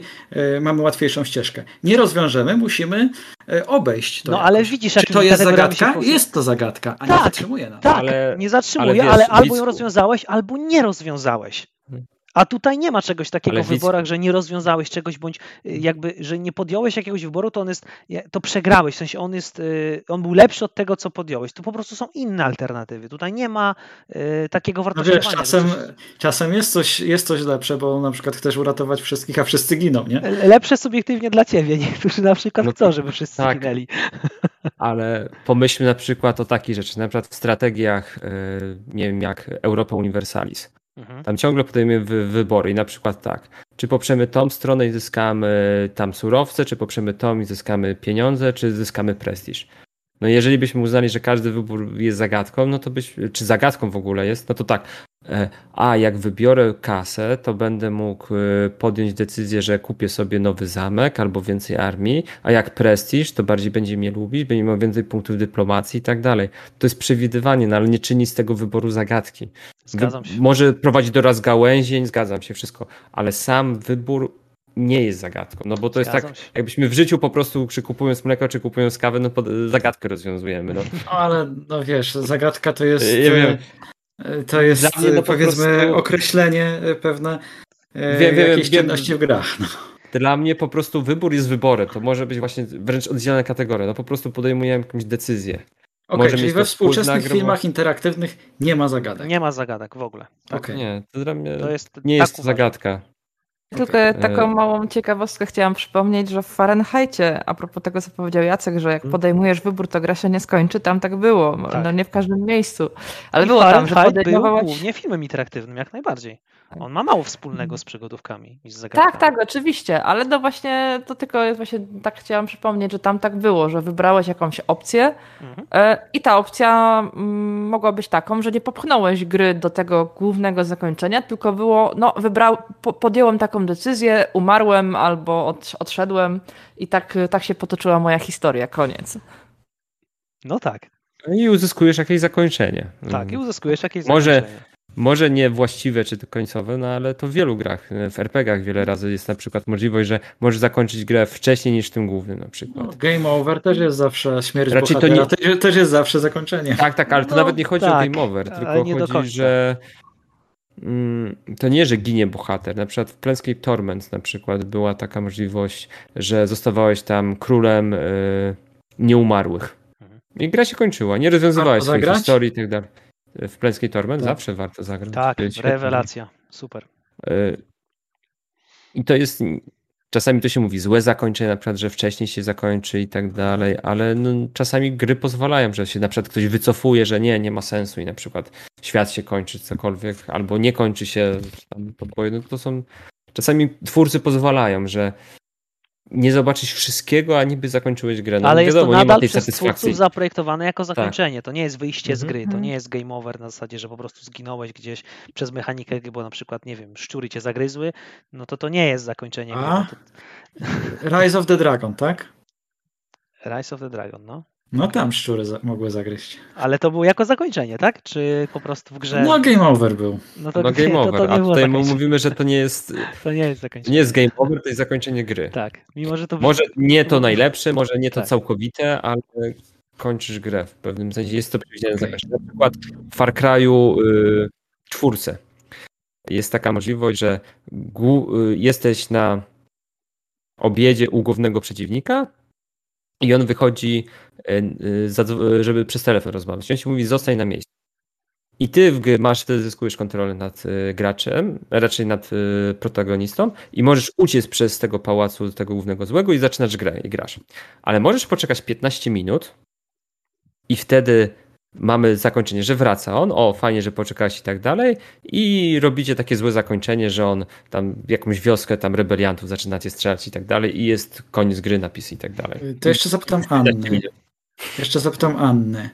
Bo ty grałaś w taką grę, która się zdaje się nazywała The Longing, tak? No właśnie chciałam. Jak tak, tam wygląda sprawa z tym tak. zakończeniem? Słuchajcie, tam wygląda tak, że gra ma zegar w czasie rzeczywistym. Możesz w nią nie grać przez 400 dni i ona się zakończy jednym z zakończeń. Możesz w tej grze, bo tam jest taki motyw, że władca podziemia zasypia i mówi, że za 400 dni się obudzi i tam nastąpi jedno z zakończeń. No i tak jak, i no i on jeszcze zakazuje tobie opuszczać podziemny świat. Tam ten podziemny świat ma ileś poziomów, on ci zakazuje opuszczać jeden z poziomów. I możesz również grać tak, że mm, nigdy nie opuścisz tego poziomu i jest kolejne zakończenie. Jak opuścisz ten poziom, masz kolejne zakończenie.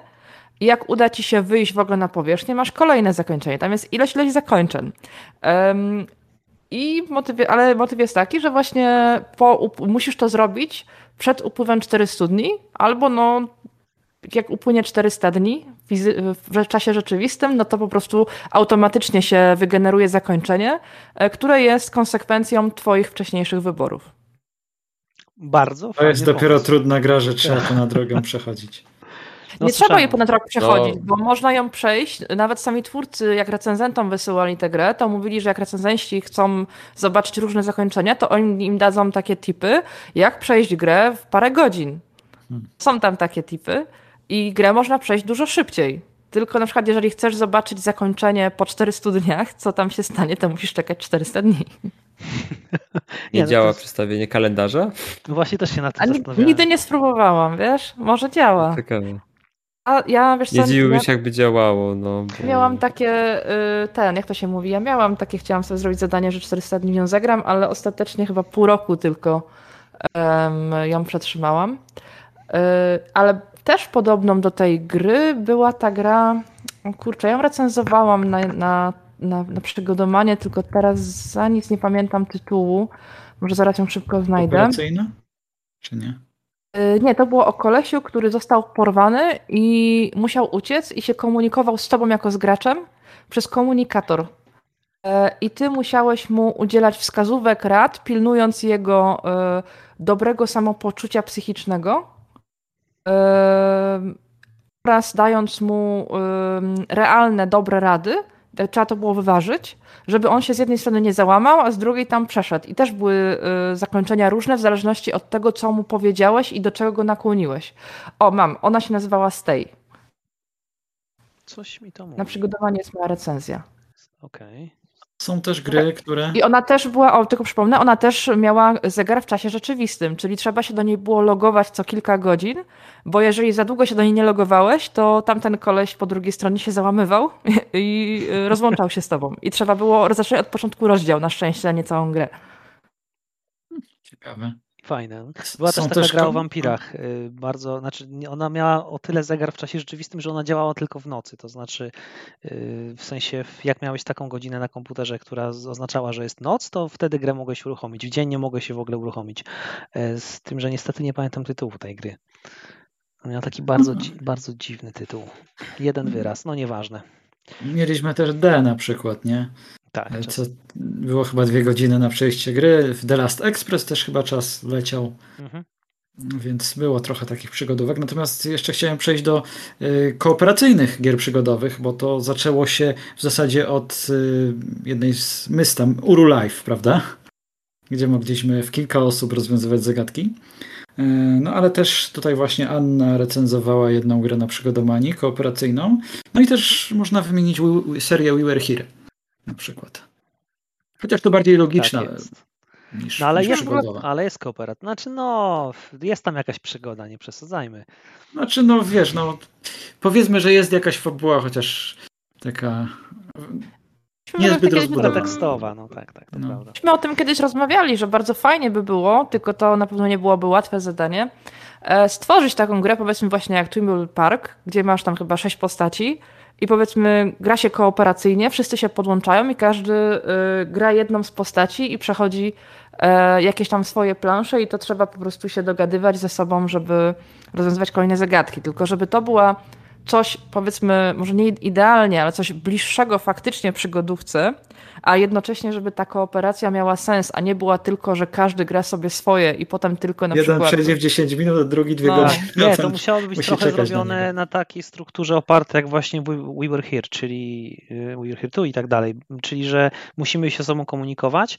Na przykład każdy na mhm. początku wybiera jedną, powiedzmy, z czterech postaci do, do wyboru i każda z postaci zaczyna w kompletnie innej lokacji, ale zagadki są połączone pomiędzy tymi lokacjami w jakiś sposób i musimy się komunikować, tak. żeby te zagadki razem przejść, bo takie granie koło siebie, a nie razem, no to to nie jest żadne granie razem, to jest po prostu takie granie, że niby, niby gramy razem, ale każdy robi tylko swoje, to jest bez sensu.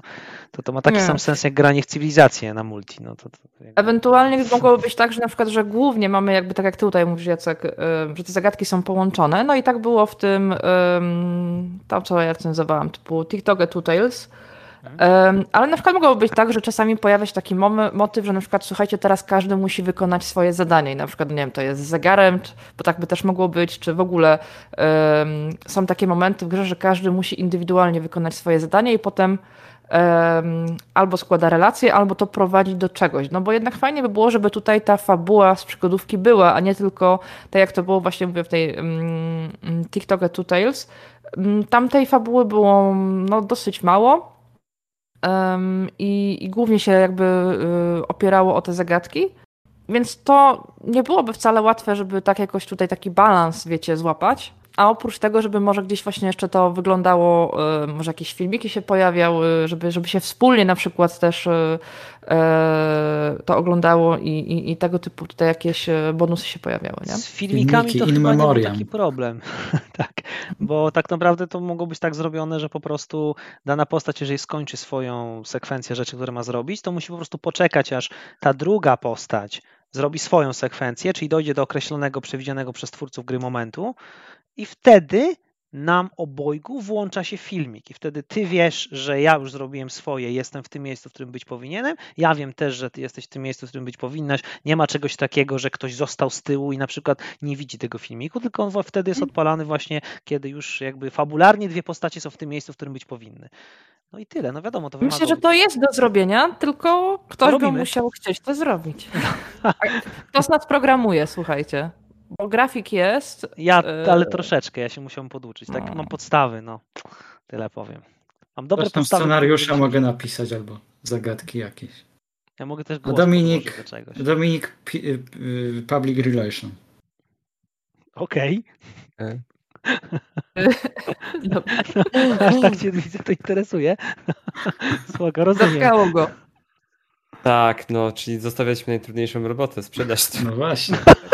Znaczy, powiem, wam, że, powiem wam, że gdyby któreś z nas programowało, ja bym w sumie nawet była chętna. No oczywiście nie robić z tego przygodówki Bóg wie jakiej, tylko bardziej taką demówkę na przykład na pół godzinki czy godzinkę, bo to, to jest bardziej realne do wykonania. Mhm y, niż rzuca się na pełną grę, bo ja wiem jak No za takie... 9,99 sprzedawać. Ja bym no, jeszcze komplikację jedną wrzucił na przykład, że losowo byłaby jakaś obca siła, która mogłaby któregoś z nas opętać. I wtedy każda zagadka odblokowałaby się nam jako y, coś, co możemy wykonać w inny sposób, żeby przeszkodzić tej drugiej osobie. A słuchaj, a takie, y, takie coś w stylu Among Us. Y, tak. W przygodówce, tylko, czyli tylko... że gra sześć osób i jedna osoba jakby paraliżuje to, co, robi, to, co robią pozostałe. Tak, tylko jeszcze te pozostałe musiały mieć możliwość powstrzymania tej osoby, nie? W jakiś hmm. sposób, albo nie wiem, zrobienia jakiegoś. Leczenia jej, odkrycia. Tak, i tak, tak, dalej, tak, tak no. coś takiego. Nie, żeby to nie było tak, że ta osoba, która jest y, opętana, nagle ma taką władzę, że właściwie może spokojnie zatrzymać rozwój wydarzeń i fabułę tych innych osób, czy tam je zabić i tak dalej. I właściwie tamte nie mogą nic na to poradzić, bo to bez sensu. To musiało być jakoś tak. Jak mówicie, to ja widzę tutaj, że można by zrobić tego Battle Royale rozwiązujesz no, zagadki. Nie, nie, nie, rozwiązujesz zagadki, masz 99 graczy i kto szybciej rozwiązuje zagadki, to zadaje obrażenia innym przeciwnikom i dzięki temu e, zostaje ten, który najszybciej rozwiązuje zagadki. No. Dobre, mordajcze jest, slidery na przykład. No, nie? W końcu jest ten e, Tetris 999, tak? A tak, tak. Działa. Działa. No, e, raczej 999, tak? No to tutaj też można by spróbować. No, Właśnie jak... gra, Graliście w In Memoriam może, albo znacie? Memoriam? Nie. Tam były, tam były ciekawe zagadki, bo się maile dostawało, wchodziło się na jakieś strony internetowe i w ten sposób się szukało A, informacji. Tak. Była kiedyś taka gra jeszcze przed... Tak, i miała kontynuację jeszcze.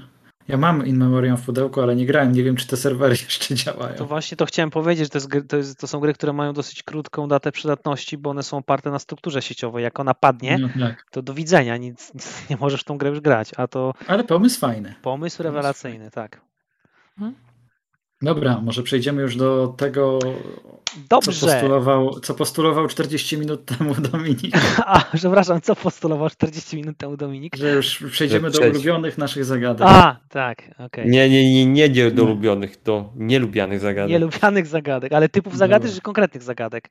E, typów, wyjdzie, tak wyjdzie. Dobrze, typów, może być, super. To mi nawet no to ja dzisiaj, ja jak nagrywałem ostatnio, yy, ostatni odcinek, ten, który dzisiaj wszedł na kanał, mój, czyli pewnie miesiąc temu, Art of Murder, klon kolorkarza. Miesiąc temu, jak y, słuchacze będą słuchać tego podcastu, to już miesiąc pewnie minie. No tak. Art of Murder, klon falkarza. Um, tam na przykład miałem beznadziejną taką zagadkę. E, w ogóle to Nicole Bonnet pojechała sobie do Hiszpanii i oczywiście nie miała pieniędzy przy sobie, nie? No bo jedzie się do innego kraju i się nie bierze. A przypominam, że ona jest agentką FBI. No. Nie jakąś nie wiadomo skąd. I wiecie co zrobiła? Wyławiała Dawaj. przez 5 minut monety z fontanny. Pamiętam. I chyba trzeba było z 15 tych monet z fontanny wyjąć, po prostu klikając na fontannę. I tak, moneta, moneta, moneta, moneta. Pierdziela. A później, co robiliśmy z tymi monetami? Wrzucaliśmy do automatu, bo ciągle mieliśmy za mało kasy, więc wrzucaliśmy do automatu i klikaliśmy, że zatrzymujemy te y, trzy, nie wiem jak się ta gra nazywa. A, jednoręki Blackjack czy co. No. Tak, tak? No. no i czekaliśmy znowu 10, 10 razy, aż trzy jednakowe symbole się ustawią, więc zagadka dwuetapowa i każdy z etapów polega na klikaniu, bo nic od ciebie w zasadzie nie, nie, nie zależy i czekaniu, aż bohaterka skończy. No. To takie, takie właśnie nieprzemyślane zupełnie yy, zagadki, które przedłużają tylko rozgrywkę, a nie wnoszą nic, nic nowego, mnie bardzo irytują w grach.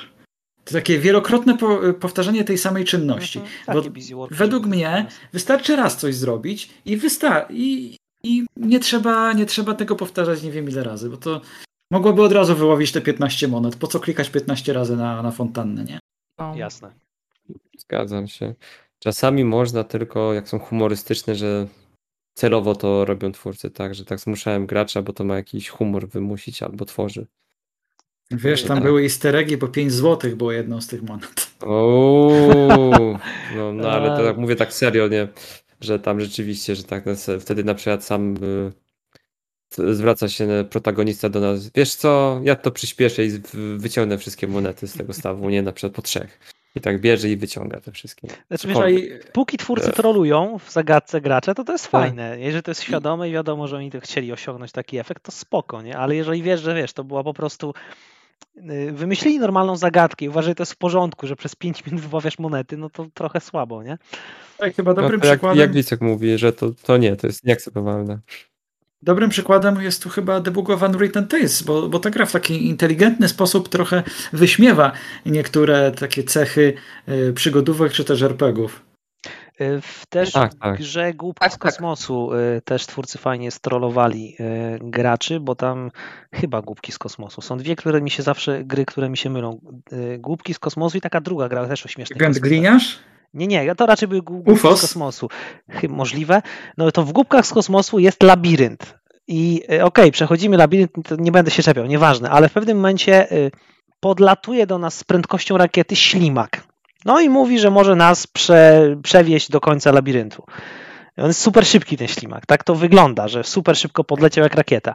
Wsiadamy na niego i jest animacja trzyminutowa, jak ten ślimak powolutku, powolutku, powolutku nas wiezie do wyjścia. I to trwa 3 minuty. Nie da się tego przyspieszyć. I tak siedzisz i to oglądasz. Cały czas tą samą animację. Jak ten ślimak robi takie malutkie posunięcia tym swoim oślizłym ciałem do końca. I tak jest cały czas. Coś, coś wspaniałego po prostu. Tale of Hero jest też e, fajny fragment, gdzie e, tam raczej chyba łamigłówek logicznych to nie, nie przypominam sobie, żeby były. Mhm. Znajdujemy w pewnym momencie tak, taką tabliczkę, gdzie zapowiada się, że będzie slider. ale bohater to chyba właśnie rozwala. Nie pamiętam jeszcze młotkiem. No super, super. Powiem wam, że jeżeli chodzi o moje typy zagadek, których nie lubię, to już się nie trafia chyba w aktualnych grach, ale bardzo nie lubiłam czasówek. E, I pamiętam jedną z zagadek z Księcia i Tchórza, gdzie było się w takim pokoju dla VIP-ów, który był w piekle, który był bardzo bogaty i tam trzeba było, jak się tam pojawiłeś, bodajże chyba policzyć do dziesięciu, chwycić za łódko z kurczaka, żeby je zabrać z powrotem do rozdzielni. I bez solucji, powiem wam, bym na to nie wpadła. A no faktycznie, tam coś takiego było, że tylko w konkretnym momencie animacji można było to łódko chwycić. Tak, ale to nie była jedyna, tam było na przykład też, że mm, no więcej żebrakowej trzeba było zabrać na przykład, ja pamiętam. A to w kilku tak. przygodówkach były takie patenty, że pamiętam w jakiejś przygodówce było coś takiego, że e, jakaś chyba e, kobieta przy ladzie, nie wiem, czy to była sprzedawczyni, ściągała raz na jakiś czas okulary, żeby je przetrzeć. I można było tylko wtedy zabrać przedmiot z lady, kiedy ona właśnie ściągnęła te okulary i je przecierała. I ta gra, mhm. z tego co wiem, nie za bardzo dobrze działa na nowszych komputerach, bo ta animacja jest za szybka i nie da się, y, nie da się wyłapać tego momentu, dlatego że gra działa po prostu za szybko. Trzeba tam cykle zmniejszać. Wiecie, jak to jest z tymi starymi grami, nie? Tak, tak. Powiem wam, że jeżeli jeszcze, to jest na przykład jakaś jedna, i chociażby w tym znowu księciu i tchórzu z tym żebrakiem. E, choć o to tam się można było łatwo domyśleć, że trzeba zabrać ten papeć, bo on na przykład mówił, że jest za wolny na przykład. I, I tam po prostu ta animacja się też powtarzała jakoś tam cyklicznie, że on typu se dubał w nosie, dubał w palcach i w końcu ściągał ten but. Mm. I łatwo było się domyślić, no i jakoś sobie ten tam czas obserwując, wycyrkulować, to złapać. Ale no właśnie chociażby w przypadku tego łódka od kurczaka, to się trzeba było w ogóle jeszcze domyślić, i w, y, że trzeba to łódko złapać, no i policzyć czasówkę, na ile on tam sekund wpadł, żeby akurat w tym momencie go chwycić i przejechać. To ja mówię bardziej o tego typu yy, tych, nie? Więc nie dość, że jest to czasówka, to jeszcze e, była tak zaprojektowana, że naprawdę ciężko się było domyślić. Ja nie mówię, że no nie można było była na to źle wpaść. Za... Źle ale... zaprojektowana. Nie dawała wyraź... nie dawała sygnałów graczowi po prostu, że to tak, jest no... jakaś czasówka, tak. Bo jak mówisz, że z tym żebrakiem to to gra ci sugerowała, że tutaj trzeba śpieszyć się. A tutaj nic nie ma, żadnej sugestii do tego.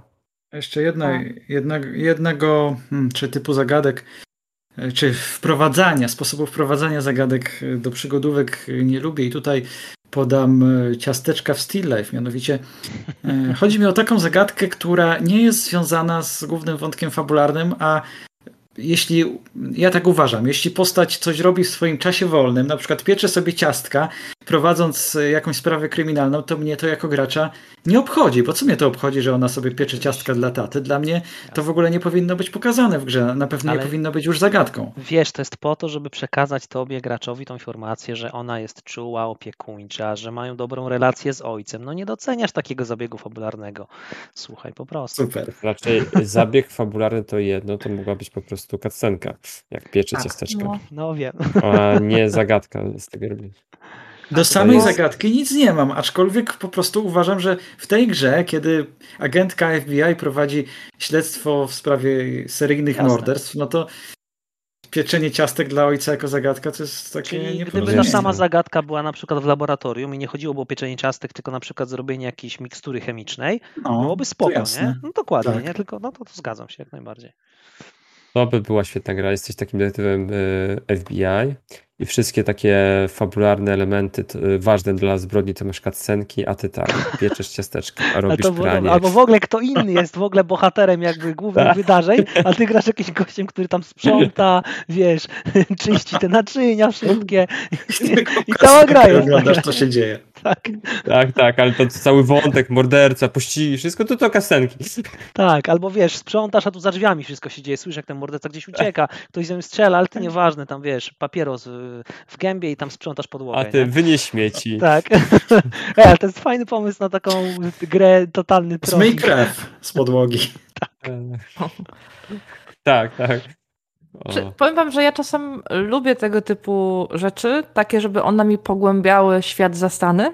No i na przykład The Longest Journey, zanim w ogóle przeszliśmy do jakiejkolwiek akcji tam. Ja uwielbiam te pierwsze rozdziały w Małej Wenecji, gdzie się kręcisz i w zasadzie ty sobie uprawiasz życie e, no, Ryan. Ale jasne, ale to jest jakieś pogłębienie też tła fabularnego. Na przykład w The Lost Crown ja uwielbiam, bo y, czytamy tyle dokumentów, dowiadujemy się o mieszkańcach, o, o, miasteczku, o tym, co tutaj się działo ileś tam lat temu. I to jest pogłębienie tła fabularnego.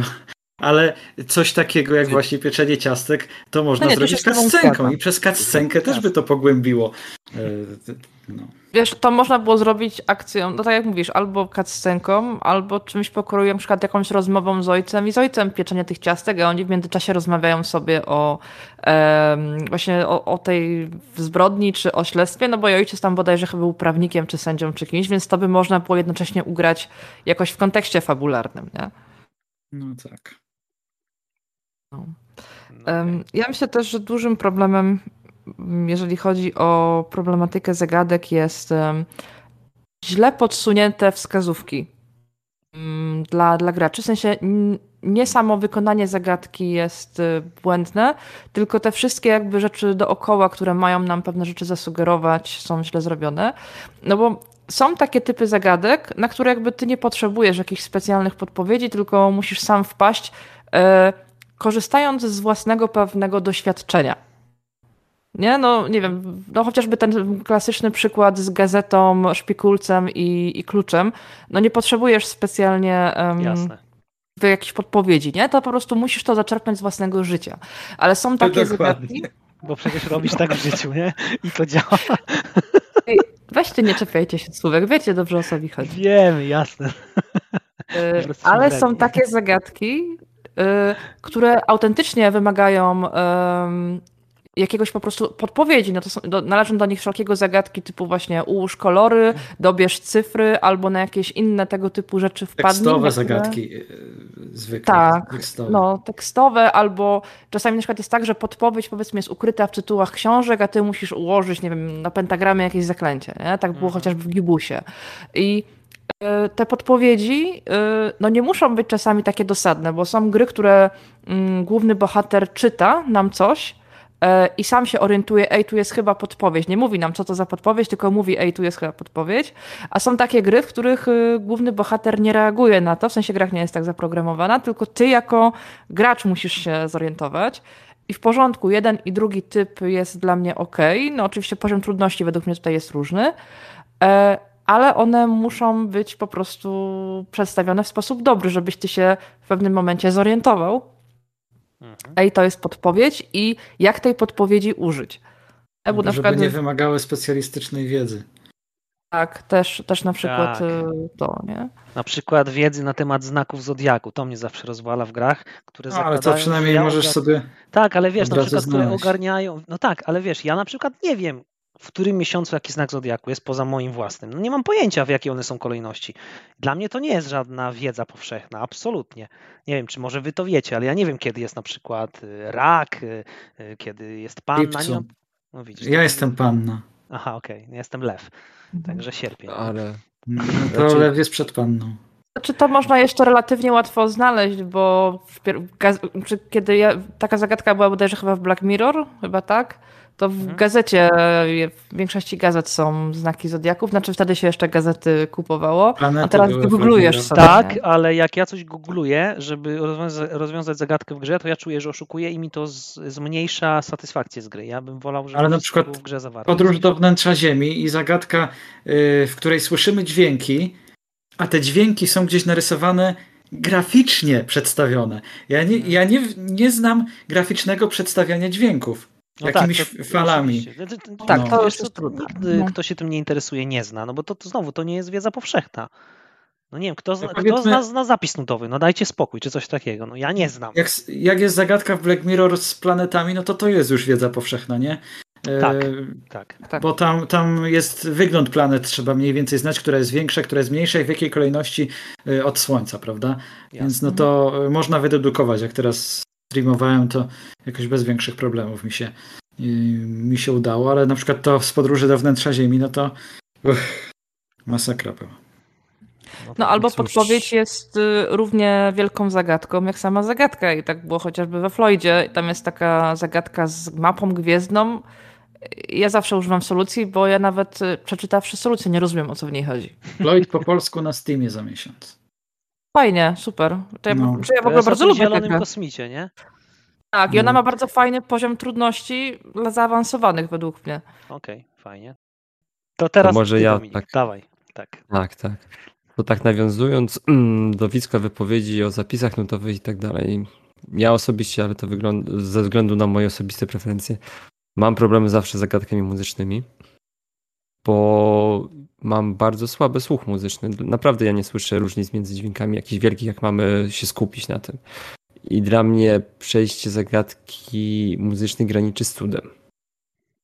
I to do tego stopnia, że ja robiłem po prostu doświadczenie, że ja siedziałem na przykład zagadką godzinę i nie umiałem po prostu ułożyć tam skali czy cokolwiek, na przykład w Syberii e, z tymi jedynce, kiedy trzeba było koktajl stworzyć, tak? I prosiłem moją siostrę, która jest po Akademii Muzycznej, wtedy jeszcze no, była w trakcie i tak dalej, miała edukację muzyczną, żeby mi rozwiązano tą zagadkę. Ona za pierwszym, drugim podejściem rozwiązała zagadkę bez problemów. Więc to nie był problem z samą zagadką, tylko z moim słuchem.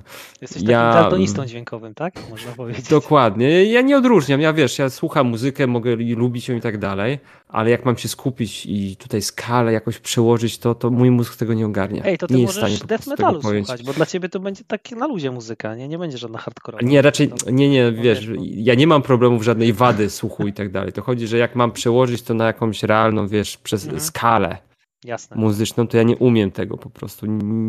To tak są ludzie. Nie, to jest zły przykład. No po prostu, bo ja słyszę dźwięki, ja nie mam problemu ze słuchem, tak? Mhm.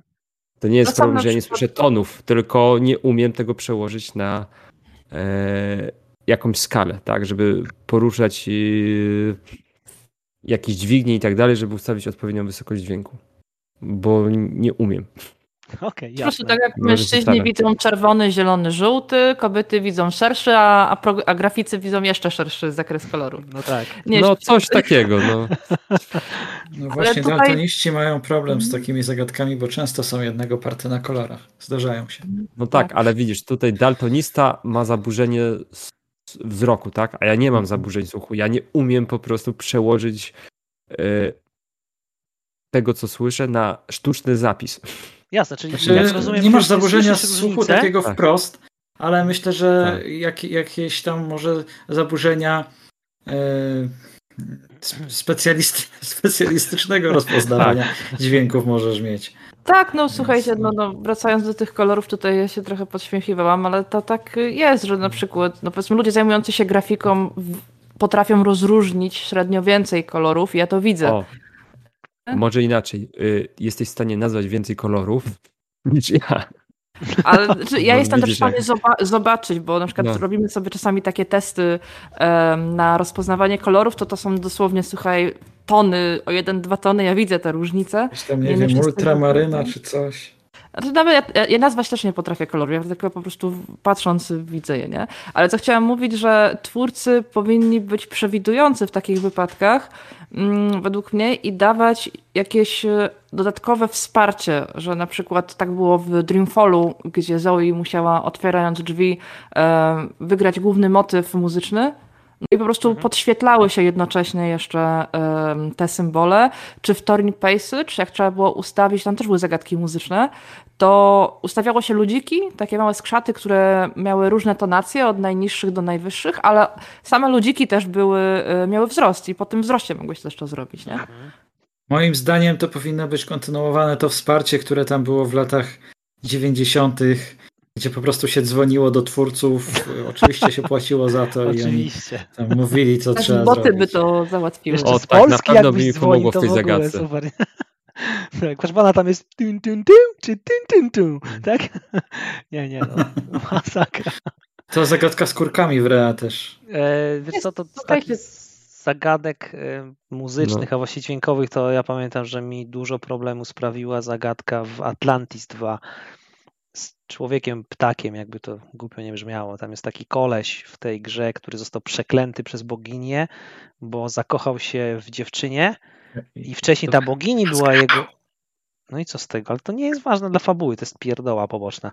I y, on y, przez to, że się zakochał w tej dziewczynie, to już nie, ta bogini nie była jego muzą, więc go przekleła, że on zaczął tak świergolić jak ptaki. Trzeba mu odpowiadać też świergoleniem. Masz do wyboru odpowiedzi w formie takich rysunków ptaków jakby, nie? I musisz mu odpowiednią sekwencją świergoleń odpowiedzieć na jego świergolenie. Ja pierdzielę, jakie to jest masakrujące po prostu ta zagadka. Także no, to tyle. Ej, ale podobnie głupia zagadka była też Księciu i Służu, bo tam był taki kanarek, którego trzeba było odpowiednio zaświergotać, żeby on, e, żeby on, wiecie, e, przeleciał na inne miejsce i żeby kot go zeżarł. Ale ja to teraz nie wiem, e, Super. w sensie jaka jest logika tej zagadki, no bo tam wybierasz sobie po prostu z opcji dialogu, bo co prowadzisz dialog, no i masz tam po prostu typu fiu, fiu, fiu, fiu, fiu. Mhm. Ale jaka jest logika wyboru? Czy to jest tylko po prostu na ślepo trafiasz, aż ci się trafi? To ja to teraz nie wiem. Znaczy akurat to, co Jacek powiedział, to nie jest głupia zagadka, tylko trudna bardzo. Y, tak, tak, jest po prostu bardzo trudna. To, to mhm. tyle, nie? Ale wiecie, współcześnie podobne zagadki, przynajmniej część gier załatwia, jak za długo nie możesz przejść, to po prostu pomiń.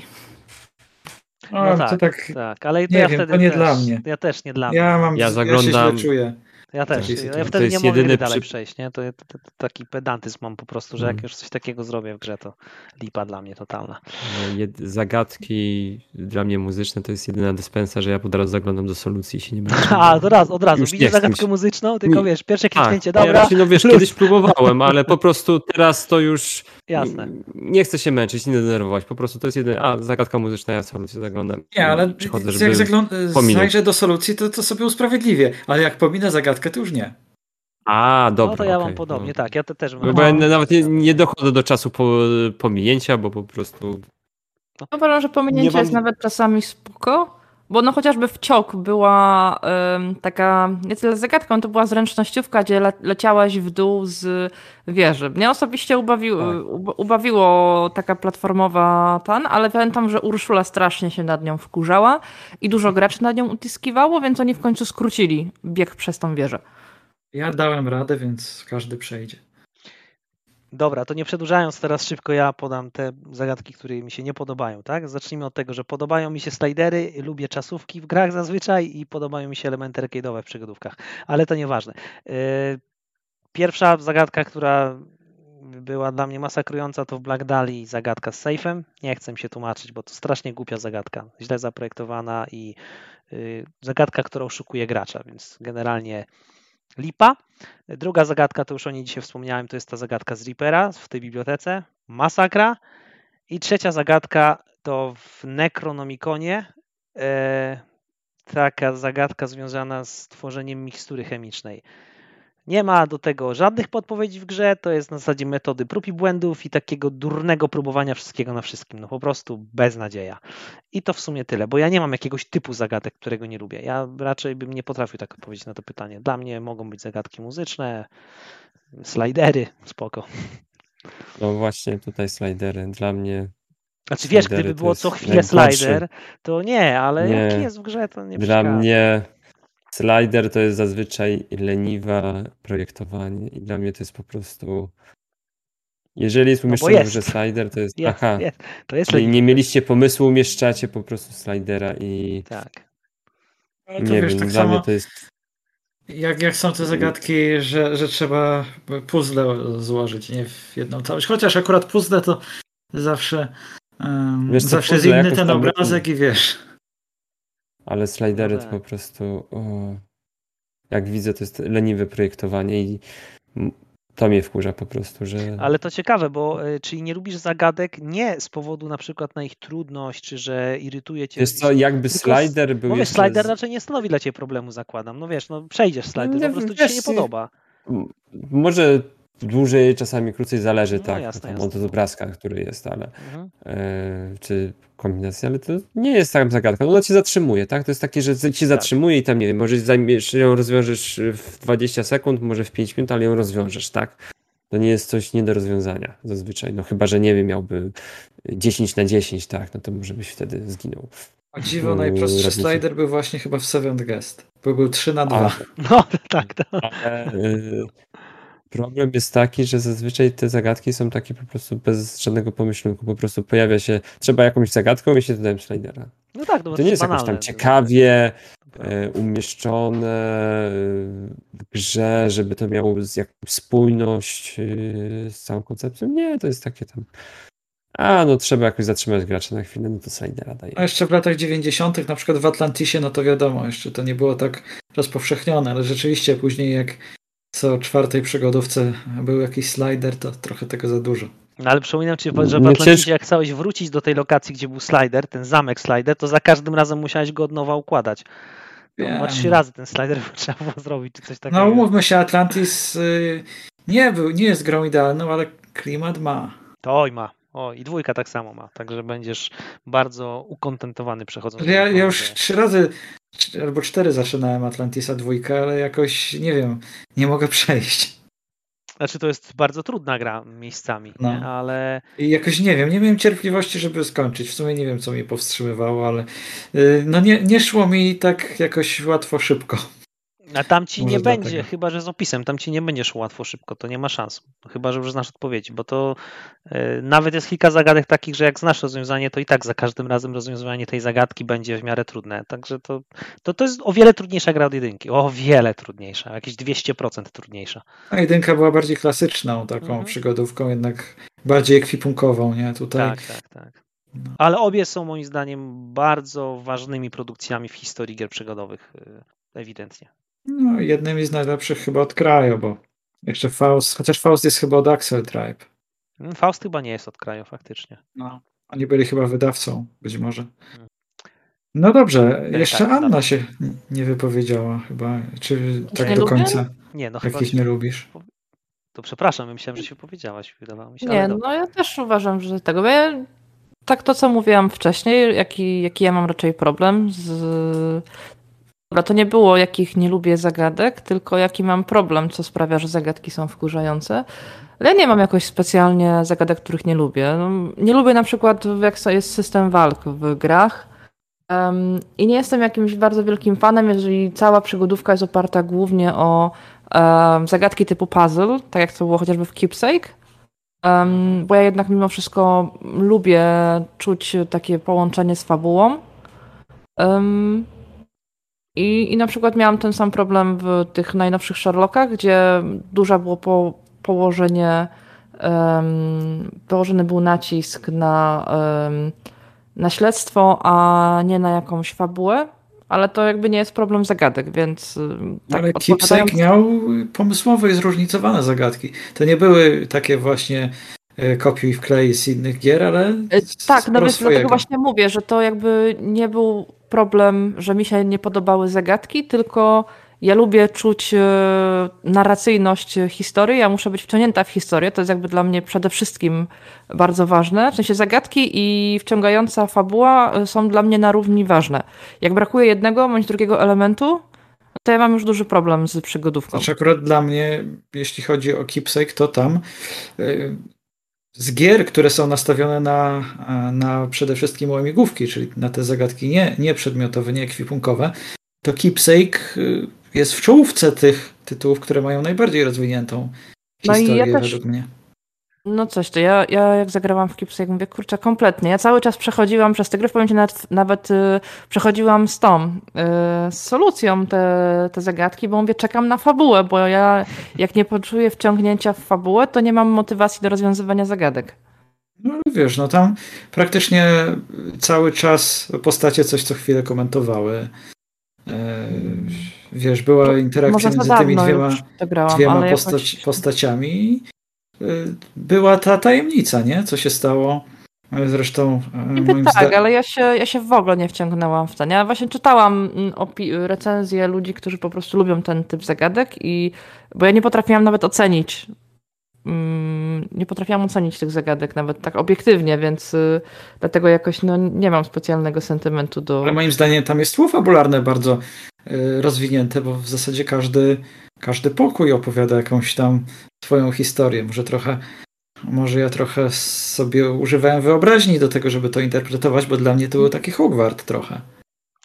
No to tak. nie, ja się, ja się kompletnie nie, nie odnalazłam w Kipsy. Jeszcze się gubiłam notorycznie po no tych to tak, gubić się zdecydowanie. No ja, się, ja się akurat za nią zgadzam. Znaczy dla mnie zagadki były super w Keepsake, ale jakoś klimat mnie w ogóle nie porwał.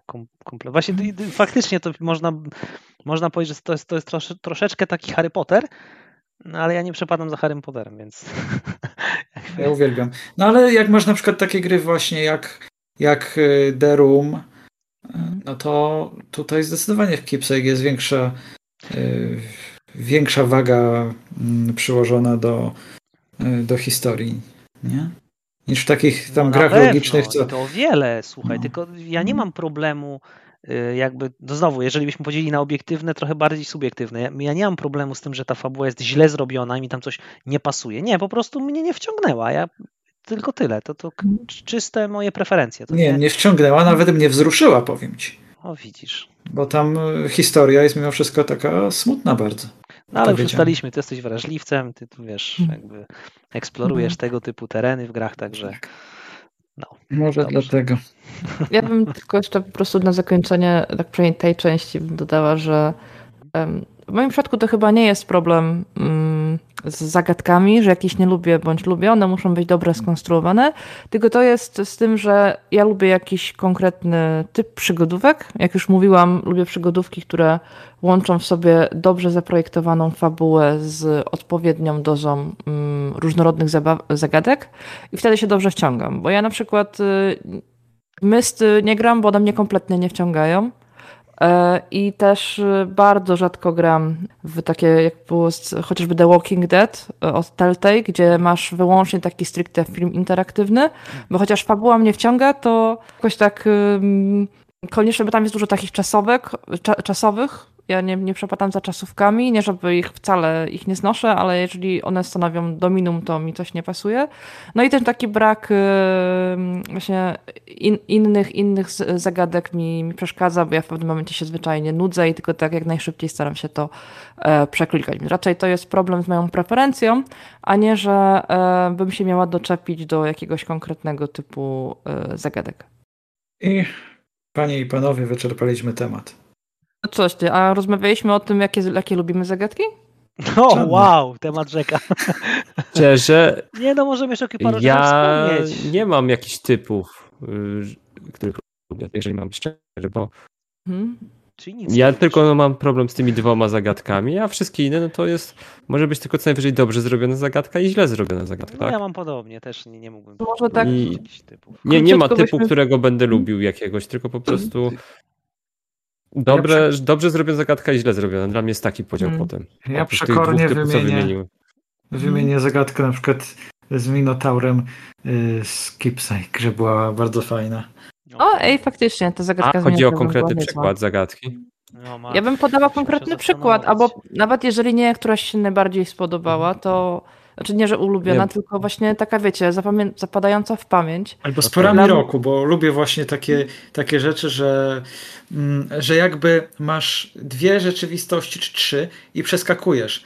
Y, W Silent Age było coś takiego, na przykład, że przeskakiwałeś między dwoma perspektywami czasowymi w danej lokacji. I jeśli zrobiłeś coś w jednej perspektywie czasowej, to w drugiej się coś zmieniało. Prawda? Że to wzajemne oddziaływanie na siebie. Coś takiego też było w Lost Horizon na końcu, kiedy odwiedzaliśmy Szam, Szambalę. Mnie się na przykład bardzo e, zapadła mi w pamięć e, zagadka z drugiej części Black Mirror.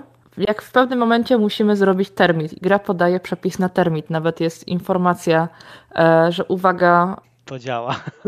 Tak, to działa dokładnie i nie używajcie tego w domu. Oczywiście e, zastosowanie tego w grze było nierealistyczne, no bo nie da się stworzyć termitu podpalając jedną zapałką e, substancji, tam trzeba odpowiednią temperaturę stworzyć. Mhm. Ale jakby mechanizm, który tam opisano i składniki, to był autentycznie, nie? Że, że stworzyło termit i mi się bardzo spodobało i jeżeli gdzieś to się w grach pojawiają takie rzeczy, które są może jakby, trochę jak w MacGyverze, że one faktycznie w prawdziwym życiu by się mogły sprawić, dają mi dużo frajdy, bo to jest takie trochę jakbym jeszcze połączyła to z jakimś e, programem edukacyjnym. No tak, Właśnie. jak termit, super.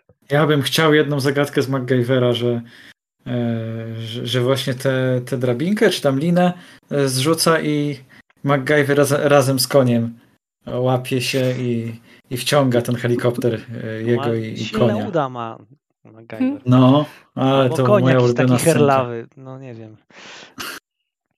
O, jeszcze, wiecie co jest jeszcze fajne? Ale to sobie w sumie wspomnieliśmy. A propos e, zmuszania graczy do nieszablonowego myślenia. Ja lubię, jak się pojawiają czerwone śledzie. E, I pamiętam mm, taki bardzo strollowaną zagadkę.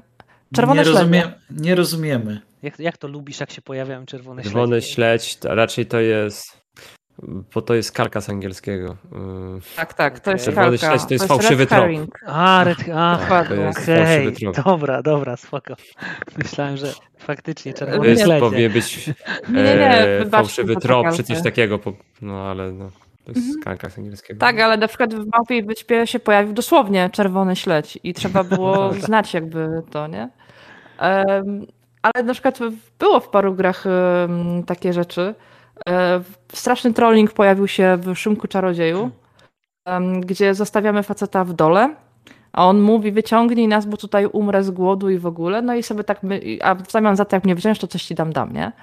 E, I sobie no, logiką gier przygodowych myślisz, że no dobra, coś mu tam, mm, albo mu pomogę wyjść, albo przyniosę mu jedzenie, czy inne tego typu rzeczy, a ty po prostu musisz mu chamsko ukraść e, tą rzecz, którą tam od niego się chciało wyciągnąć i go zostawiasz tam, po prostu, na śmierć.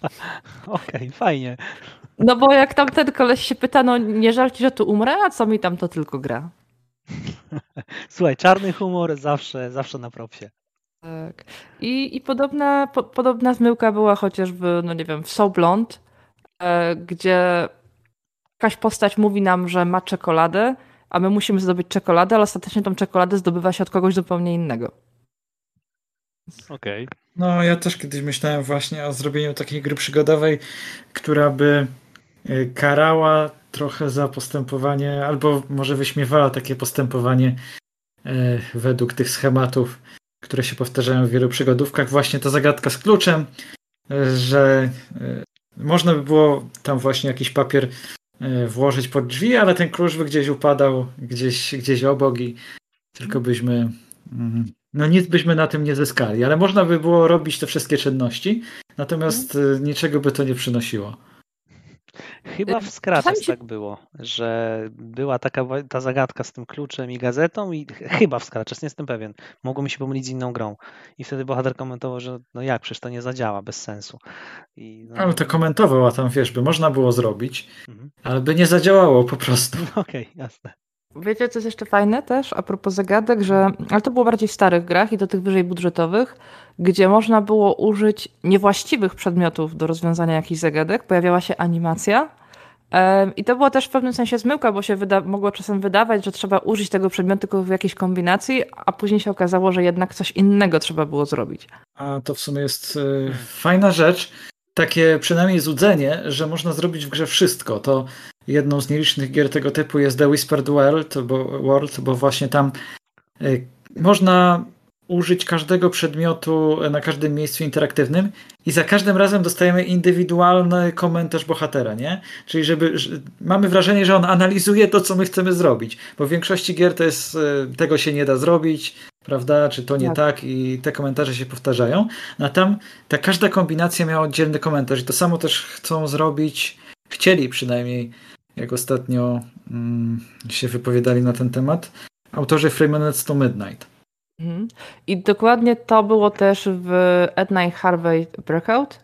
Tam jest to pociągnięte do takiej po prostu sztuki, nie wiem komu się to chciało robić, bo tam jest mnóstwo linii dialogowych, że masz, możesz cofnąć się do bodajże chyba każdej lokacji w całej grze, a ich tam jest sporo, i rzecz, która tuż przed końcówką wziąłeś do ekwipunku, możesz użyć na rzeczy, która się pojawiła w lokacji na samym początku i będzie osobny, indywidualny komentarz. No wow, okej, No. fajnie.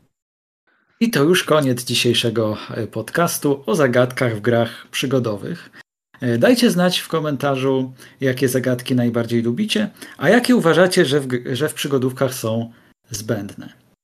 To już wszystko na dziś. Dziękujemy Wam e, serdecznie za wysłuchanie e, naszej rozmowy. Byli z Wami Wicek, czyli ja oraz. Montserrat? Jacek, I Dominik. dzięki wielkie. Cześć! Cześć. Cześć. Cześć, na razie. Hej.